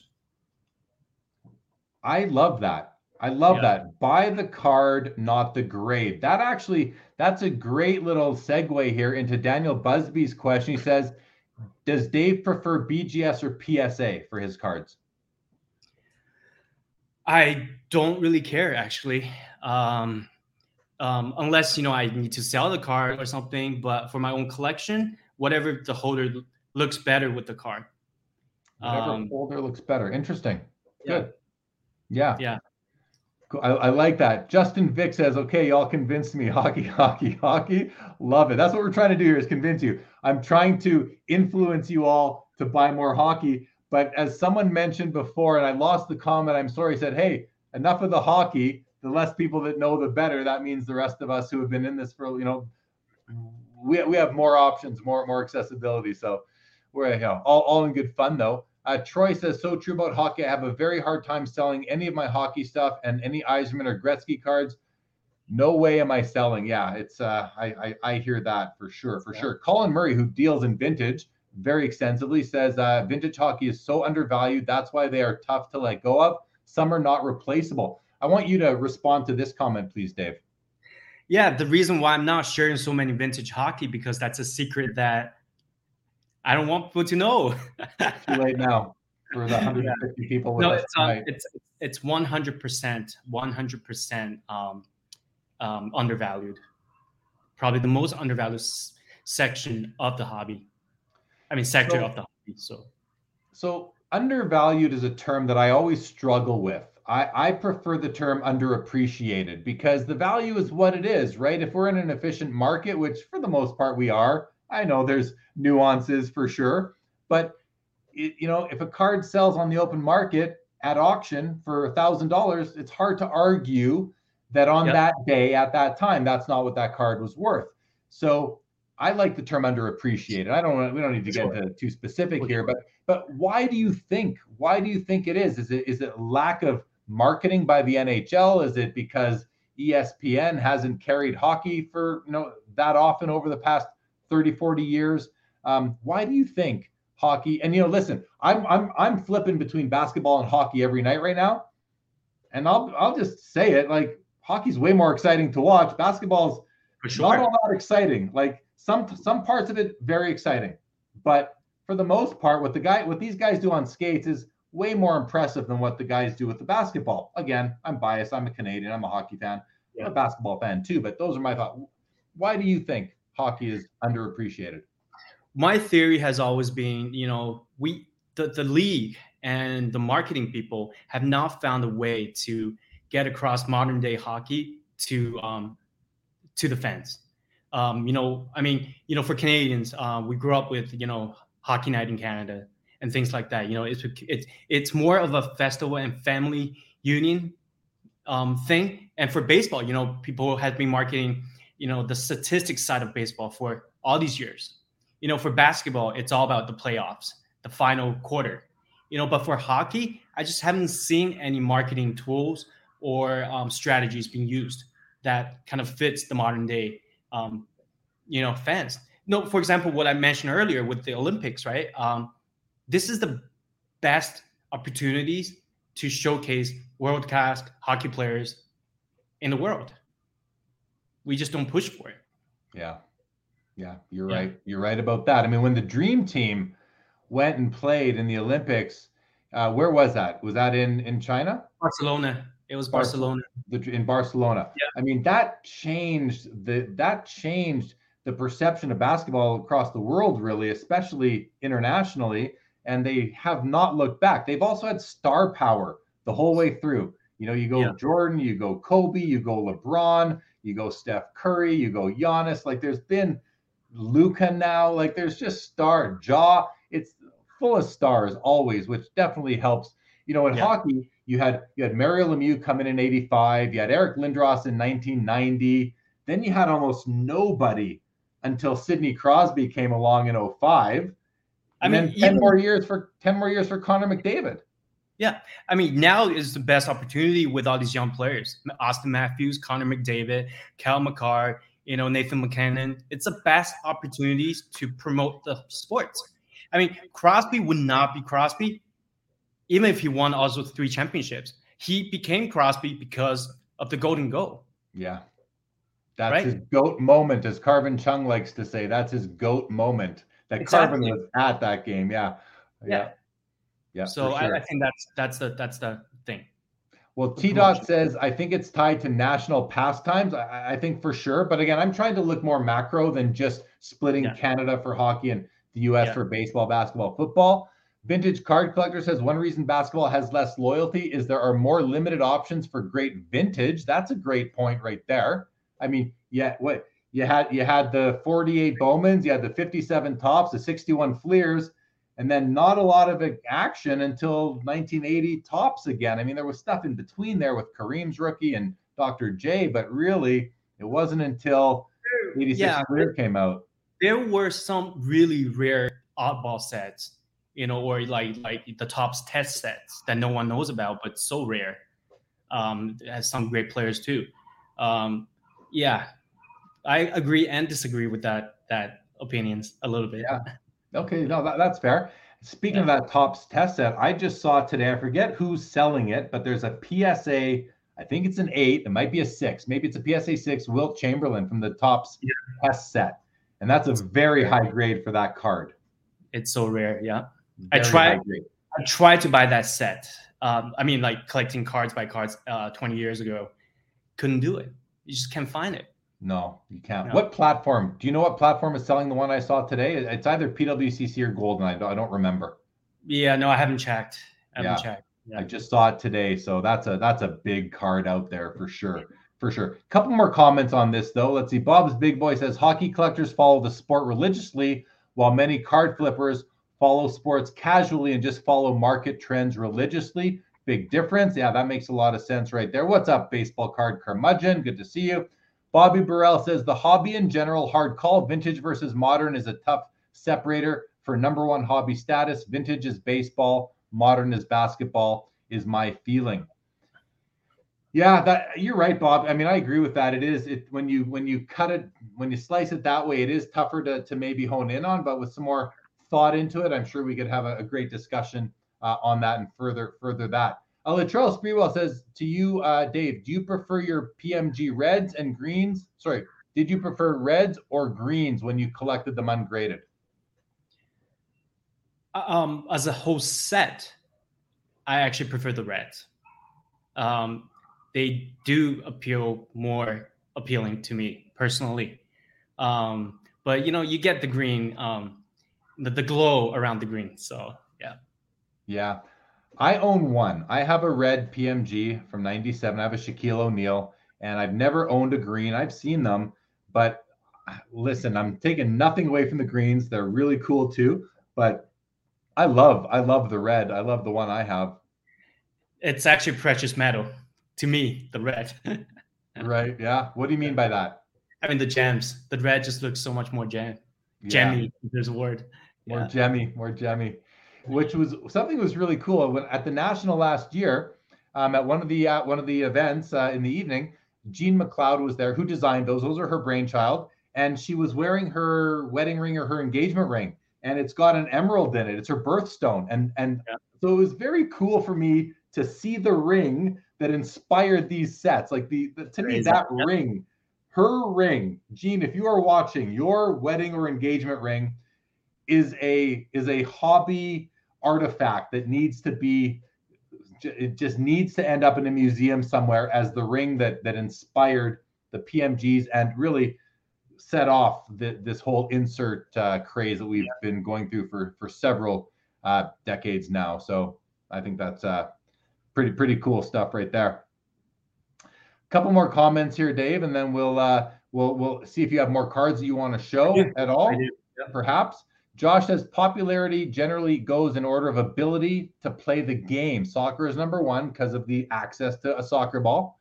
Basketball number two. Again, all you need is a ball and some baskets. Whereas hockey, it is very expensive to play and you need tons of equipment. So that's a great point to bring out Yep. there, Josh. Thanks for for raising that. Um, anything else, uh, Dave, that you want to talk about, or again, cards you want to show? Yeah, I'll show more cards. I'll show more cards. Um, Let's Here's a pair of um, very important Crosby rookie, the RPAs. So here's a 9.5 for Crosby RPA. Um, I actually, at one point, I have a couple copies of this card, but now I just have this one and also the one PS, uh, the uh, PSA 9, the top graded PSA version. That one I pulled it myself back in the days. So um, also pair it with this card is a gold version, 9.5 three color. This card, I mean, this Crosby is actually pretty rare in three colors, unlike the McDavid. Yeah, yeah, Yeah. Good point. It is. You're right. There's a m- much less or way fewer three color Crosby RPAs than there are McDavid's, and uh, Yeah. we know that now. We we, Yeah. we have evidence. Yeah. The well, here's evidence. card.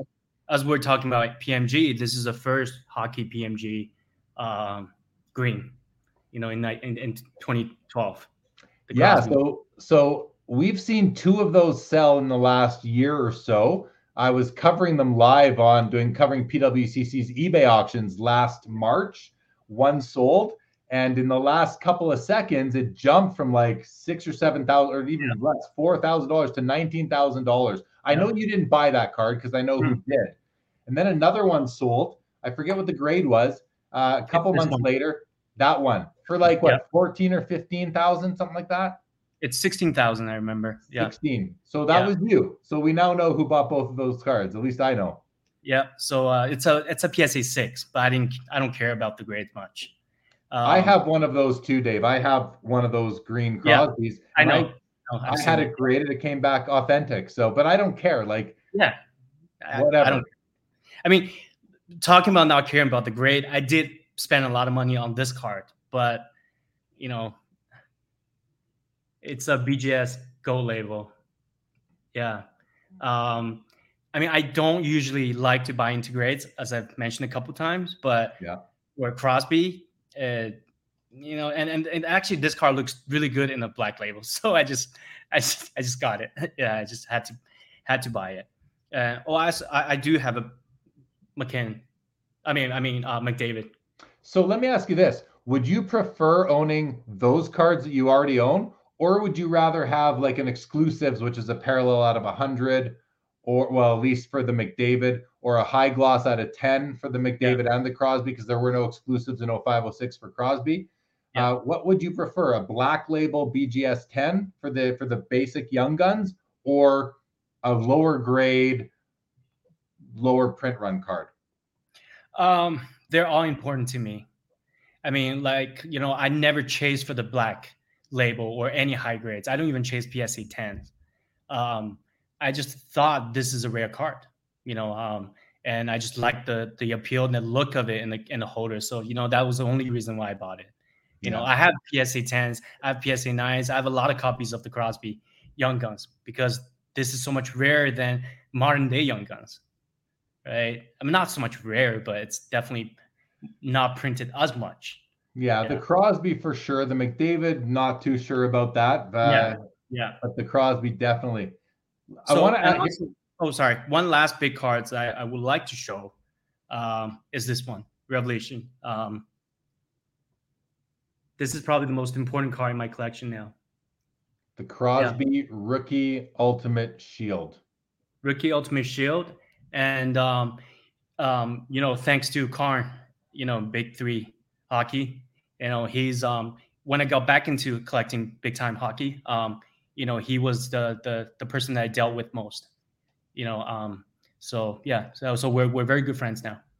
Yeah, yeah he's he's a, he's a hell of a guy, Karn. I, am a big fan of his, and yeah. uh, he's uh, he's a, he's great at at just moving, finding the right home for certain cards, and of course he yeah. loves his loves to keep several for himself too. So. Sorry, sorry. Um, so here's the second year Crosby Shield, and um, there there are a total of I think eight or nine Ultimate Shield, and um, I do have six of them. Okay, so you like your Crosby Shields. Let here's a question, Dave. I have to ask you this because this yeah. has been coming up more and more lately. With Ovechkin, you know, assaulting Gretzky's rookie or sorry, Gretzky's all-time goals record. You know, he's only a, what is it, 120 goals, 140 away, something yeah. like that. He's he's within striking distance now the hobby, you know, if you go back to 2005, which you can do this in your mind, as can I, we know that Crosby was always worth more than Ovechkin. And then for yeah. a couple years, when Crosby yeah. was hurt, Ovechkin started beating out Crosby in terms of values. And then Crosby took over again and was leading the pack. But now, for the past, I don't know, a couple years, Ovechkin has way surpassed Crosby in terms of the value of cards. Then we're, talking, you know, when you're matching up the same card of each player. I'm I believe that no matter whether or not Ovechkin beats Gretzky's record or not, when you look out 10 years past their retirement, I still think Crosby's career will be looked at as the better overall body of work. I think Crosby will be more collectible than Ovechkin will be 10 years after their retirement. Right now, it's all about just like in basketball, it's all about what did they do last night. That's all. That, that's that's not yeah. all, but it's a lot about what people care about right. right now when they're making their purchasing decisions. What do you think when when we look back 10 years from now or 10 years from their retirement, who's going to be more valuable? and collectible, collect, um, Yeah. more widely collected. Um, I think the Ovechkin craze um, in price rocketing was due to the fact that it's not just Canadians who, who's buying them now. You know, because of the chase, um, a lot of Americans um, are starting to buy, you know, hockey cards, and they buy, you know, Ovechkin and McDavid and Gretzky for sure. But over the long term, I definitely I agree with you. I think Crosby will have a better overall career, you know, with his championships, and he might still have chances. Who knows? Um, and that's a but the, that's the thing about the types of play they have. To me, Crosby is plays a beautiful game. You know, it's a beautiful game. It's you know, if you watch his last three games, you know, you just know um, his passes, you know, his his smartness, you know, but that doesn't translate into excitement to a lot of people, right? Um, but over in the long term, you know, people will look at from the overall perspective. You know, at one point before Crosby got all his concussions, you know, and he he got 120 points in his second year, and um, that was a time when hockey, when the scoring was all down at that time, right? I mean, without the concussion, he would be with his rate, he would be over 1600 points now. He has a very good chance to break 2000 points as the second player to ever get 2000 points in hockey, right? But Yeah. you know, he might end up, you know, if he retires by the time three years later, by the time his current contract ends, he might get, you know, 1600 points. That's barely, that's just barely breaking the top 10, I think. But um, but still, he plays a beautiful game. Like my favorite player. Let me put an analogy. My favorite player in soccer is not Messi nor Ronaldo, right? It's Zidane.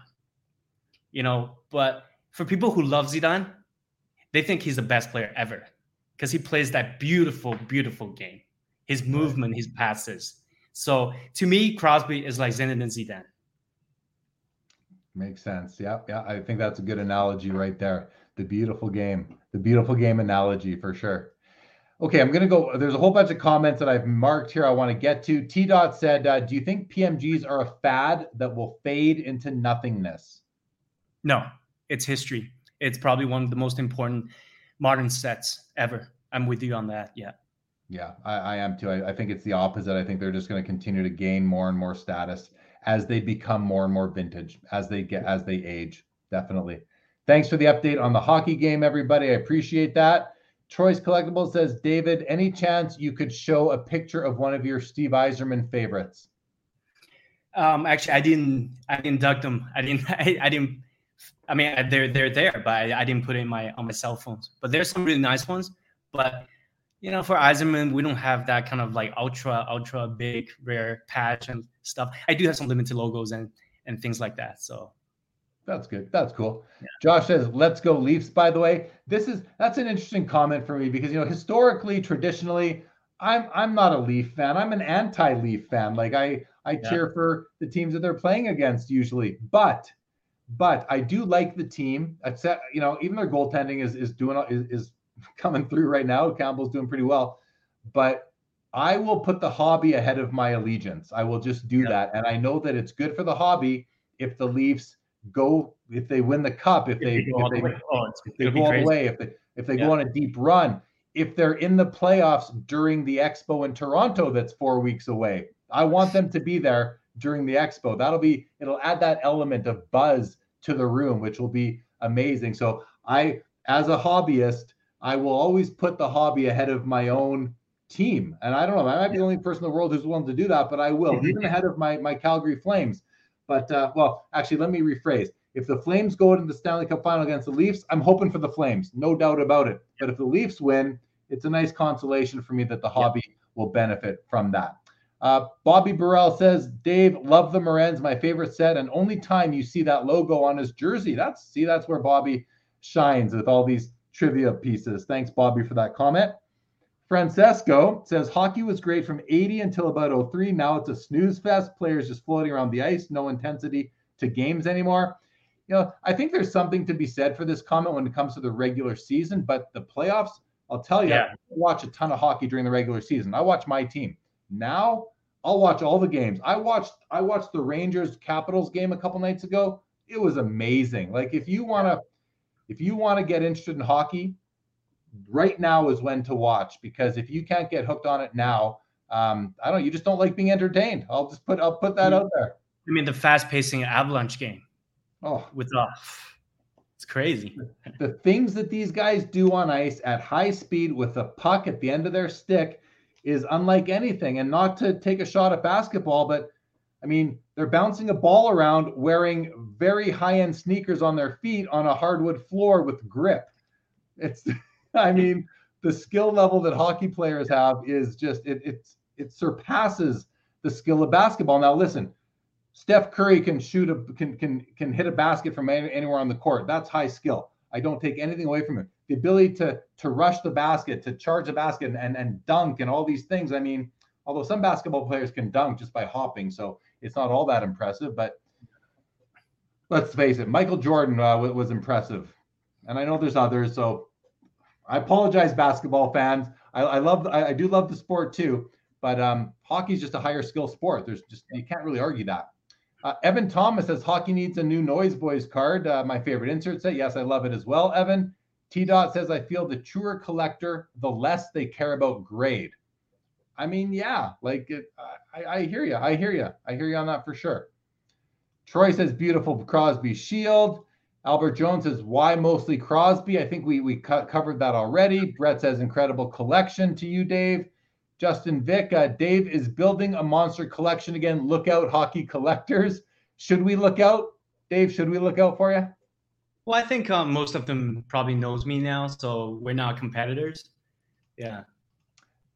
But the ones that don't know you, if you're out there buying up big cards, or you're bidding on, you know, there's a big dual shield on auction right now on Goldin, right? The dual Crosby Lemieux from from Yeah. 0607, the Cup, an amazing card, and and total coincidence from Mike at Eastridge. I just purchased it. I purchased a dual shield from that same set uh, yesterday. I went to the LCS and bought bought the card off of Mike's shelf. So I'm going to show that on After Hours uh, in a, in a in a little bit here. But it's not the Lemieux Crosby, of course. Yeah. Grant Patterson says so. That's where the other Crosbys are. Grant loves his shield cards. Let's see. We're almost. Oh, there's still lots of lots of comments coming through, but uh, we're gonna have to. Well, Justin Vick says the legend of David Chau continues. Very good. Yeah, lots of comments coming, everybody. Thanks for all the engagement tonight. I'm gonna just uh, kind of skip to the end here, and uh, let's see. Is there anything else you want to show before we wrap up? No, I'm I'm I'm I'm pretty good right now. Uh, we we haven't. There's some stuff we haven't talked about, but I don't think we have the time today. You know, maybe you know stuff about the hobby, PWCC, ComC, those kind of things. But I think we're pretty good today. Um, you know, um, the reason I'm showing it through all through my photo like it was because um you know I have most of the cards with uh, votes guys. You know, at PWCC or ship my cards. So yeah. Well, let's let's spend a couple of minutes if you don't mind, because I did want to talk about this. I want because we mentioned we talked about it earlier as we were getting to know each other better, Dave, and you know we talked about. I'll just ask you, like, what platforms do you like to use? What are what are your favorites? What what do you uh what do you have to say? And and are there too many platforms now? Are there too many auction houses? What are your thoughts on on the really the the various channels upon which we have options to buy and sell these days? Yeah, I mean the one I still use the most definitely are um, PWCC. Um, even with them leaving eBay, um, their um, their technology, their website, still to me the the probably the best ones right now. Um, so I use them a lot. Maybe less so selling. Well, I don't have that many stuff to sell anymore, right? But um, but I still buy from them. It, the only thing I have about with PWCC would be uh, we kind of mentioned this off the, the record, but would be the bidding system they have right now. You know, with because they sell so many cards and there's so many cards that I want to buy, but I don't have time with all the extended bidding for all the smaller cards. Um, I think that's actually leaving a lot of money or people on the table to not notice those cards or not kind of just missed out on those cards. I mean, I understand with the big premium cards, that's the way to go, and I believe that's the way to go for their monthly premium auction. But for the weekly auctions and stuff like that, um, I hope they can come up with something that's you know not snipe it, but you know just something that's easier to navigate and and to bid on. You know, Yeah. that's the only thing about PWCC. And the other platform I used would be ComC. You know, um, being in China, you know, we're, it's it's hard for us to sell cards through eBay ourselves. So um, so ComC is is is um, is a dream platform for us. Dream platform, yeah. That it, it's very convenient, right? Even you know the I, I use uh ComC quite a bit. Actually, I just loaded about fifteen hundred cards in there this week. I use PWCC quite a bit. I like the vault service at PWCC and ComC because you can ship cards there. And Yep. uh, you know, when you're international, like we both are, so I understand Yep. what you mean when you say that they're they're um, like ComC is almost a requirement if you're international these days. Is that kind of what, what you think? For sure. For sure. Yeah. Okay. Well, good stuff. Um, I'm going to run through some more of these comments, and then we're going to wrap this up, everybody. I'm going to come back on to an episode of After Hours about five or 10 minutes after we end this one. Got some cards to show. I got just some talking to do about my collecting, take some questions from you guys, and uh, and I will reveal the card that I purchased today that I, sh- I kind of did a quick video on my way to picking it up today on my way from on my way home from from picking up the card. Did a local deal with a fellow collector ig or a local guy. I'll show that card. And i can tease also that i know that dave it's a very limited card that i picked up today. Less than 10 copies printed but we are card brothers on this you own a Yep. copy of this card as well the one i bought today i showed you earlier don't tell anybody what it is yet Nope. but that's Beautiful. pretty that's pretty cool that we're, we're card bros on this particular card. I like when that happens. Okay, Dave, I'm going to run through some comments and then we'll we'll wrap this up. Uh, T Dot says Crosby is more talented, Ovi is more durable. Interesting comment right there. Francesco says Ovi definitely the better all around and more skilled player. I completely disagree with that comment, Francesco. I just think you're you're dead wrong on that, but that's my opinion. Uh, Josh says basketball has the best athletes of all of the sports. The skill of hockey is due to the game, not due to the players themselves. I Mm, don't know about that, Josh. Don't don't know about that. Don't know about that. I, I don't. I'm not gonna. I'm. I- yeah. I'll just. We'll just keep on keep on going. Uh, someone says, "Yeah, you're, I think they're calling me crazy." That that's fine. Um, Alex says Leaf fans are prime example of why hockey collectors are so dedicated. We've suffered through years of sadness because we know when the time comes, it'll all be worth it. Yeah, I, I, you know, listen, I I've enjoyed your sadness over the years, the Leaf fan sadness, but I will be very happy for you. I've got very good friends who are Leaf fans, so I will be very excited for you all when the Leafs end up finally winning a Stanley Cup. Rubber Side Down says basketball is less entertaining for me over the years. Still love it though. Larry says ESPN getting hockey back will help in the USA for its popularity again. Makes good sense to me. Albert Jones says I want to garbage my Crosby PC now after seeing Dave's. Terry Fortune says, How do you find these guests? Great show. Thanks. Thank you, Terry. How do I find these guests? You know what? With Dave, it was very easy. Uh, we were already talking on Instagram, and um, just to, I invited him on. I said, Hey, you know what? The other thing was, I felt we were due for a collector type of episode on the show versus always someone from a company, which I've done a lot of lately. So I wanted to bring back and just have a nice collector episode. So thanks for to Dave for joining uh, w- joining tonight for that. Daniel says we need Dave back, so uh, there you go, Dave. We'll we'll get you back at some point in the future, right? Troy, Yep. you are welcome. Thank you for being here as always. Bang Bang says a top five interview. That's uh that's high praise, Dave. We've had some big guests on the show, so Yeah. very big praise right there. Ovi is a finisher. Crosby is the playmaker. That nothing nothing wrong with that. But Crosby does have his fair share of goals, including the golden one. But hey, the, no, without no without a playmaker like Nicklas Backstrom, there are no goals for the goal scorer to score. And nothing against Ovechkin. I do love the guy. I actually I love Ovechkin. I think he's a great player, but he's a bit of a no. Don't take this the wrong way, Ov Ov fans. He's a bit of a one-trick pony. Like he he he lines up at the top of the circle and waits for those one-timers and fires it into the net. He's the best at it in the world of all time. But he's a bit of a one-trick pony that way. Now he does throw his weight around, and I do I do like most of his game, but he's not a complete player like like Crosby is. He he, he just isn't, in my opinion, at least. Uh, Justin Vick, this is a great premise, and you all talked about a lot of great topics. Thank you, Justin. Glad you enjoyed it. Rich, glad you enjoyed the show. Josh, more collectors. This is the most enjoyable in a while for sure. Thank you, Josh. Not to say I don't like the company guys, but I like them so much less than collectors. Very fair. Facebook user, I agree. Love the like, love the like for episodes. Sean, need more, need Dr. Price back. Well, yeah, we can see about getting Dr. Price back. Yeah, T Dot, Dave is re- is relatable to the average Joe. Colin Murray says Backstrom was out half this year and Ovi proved his worth. He certainly did. Collector episode, darn small buttons. Got it. Thank you, user. All right. Dave, anything you want to end this with? Anything you want to say to the audience or uh, anything at all? Um, well, not much. Just hopefully, maybe I'll be back in five years, and um, you're going to see a very good collection. well, hopefully, we'll have you back sooner than five years from now, guys. If you're not yet following Dave on Instagram, you've seen it on the ticker for the last while at Shanghai underscore card underscore collector. Give him a follow on Instagram. Be sure to download the Center Stage app, guys. These guys are doing really cool things in the hobby at the Apple, in the Apple App Store. Follow them on Instagram at Center Stage HQ. Don't forget about the Sport Card Expo in Toronto, June 2nd to 5th. Less than a month away. SportCardExpo.com. Check it out. Be sure to check out TradeSafeHub.com as well. I will be back with After Hours in just a few minutes. Francesco says, I bet Jeremy has more. Of course I do. Like, of course I do, Francesco, but don't try and use it against me. I mean, that would just be ridiculous. B. Cox says, Hockey is very fortunate to have Dave in the space now. That's really nice to say. B. Cox, thank you very much. Chris Straw, my favorite episode so far, Dave. That's pretty cool. Pretty cool right there. Okay, guys, that's it. We're going to end this episode. I'll be back on After Hours. Give me about five, ten minutes to refill my water and I will be back. Dave, hang tight right there. This episode is over.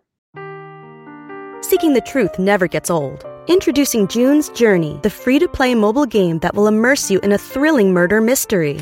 Join June Parker as she uncovers hidden objects and clues to solve her sister's death in a beautifully illustrated world set in the roaring 20s. With new chapters added every week, the excitement never ends. Download June's Journey now on your Android or iOS device or play on PC through Facebook Games.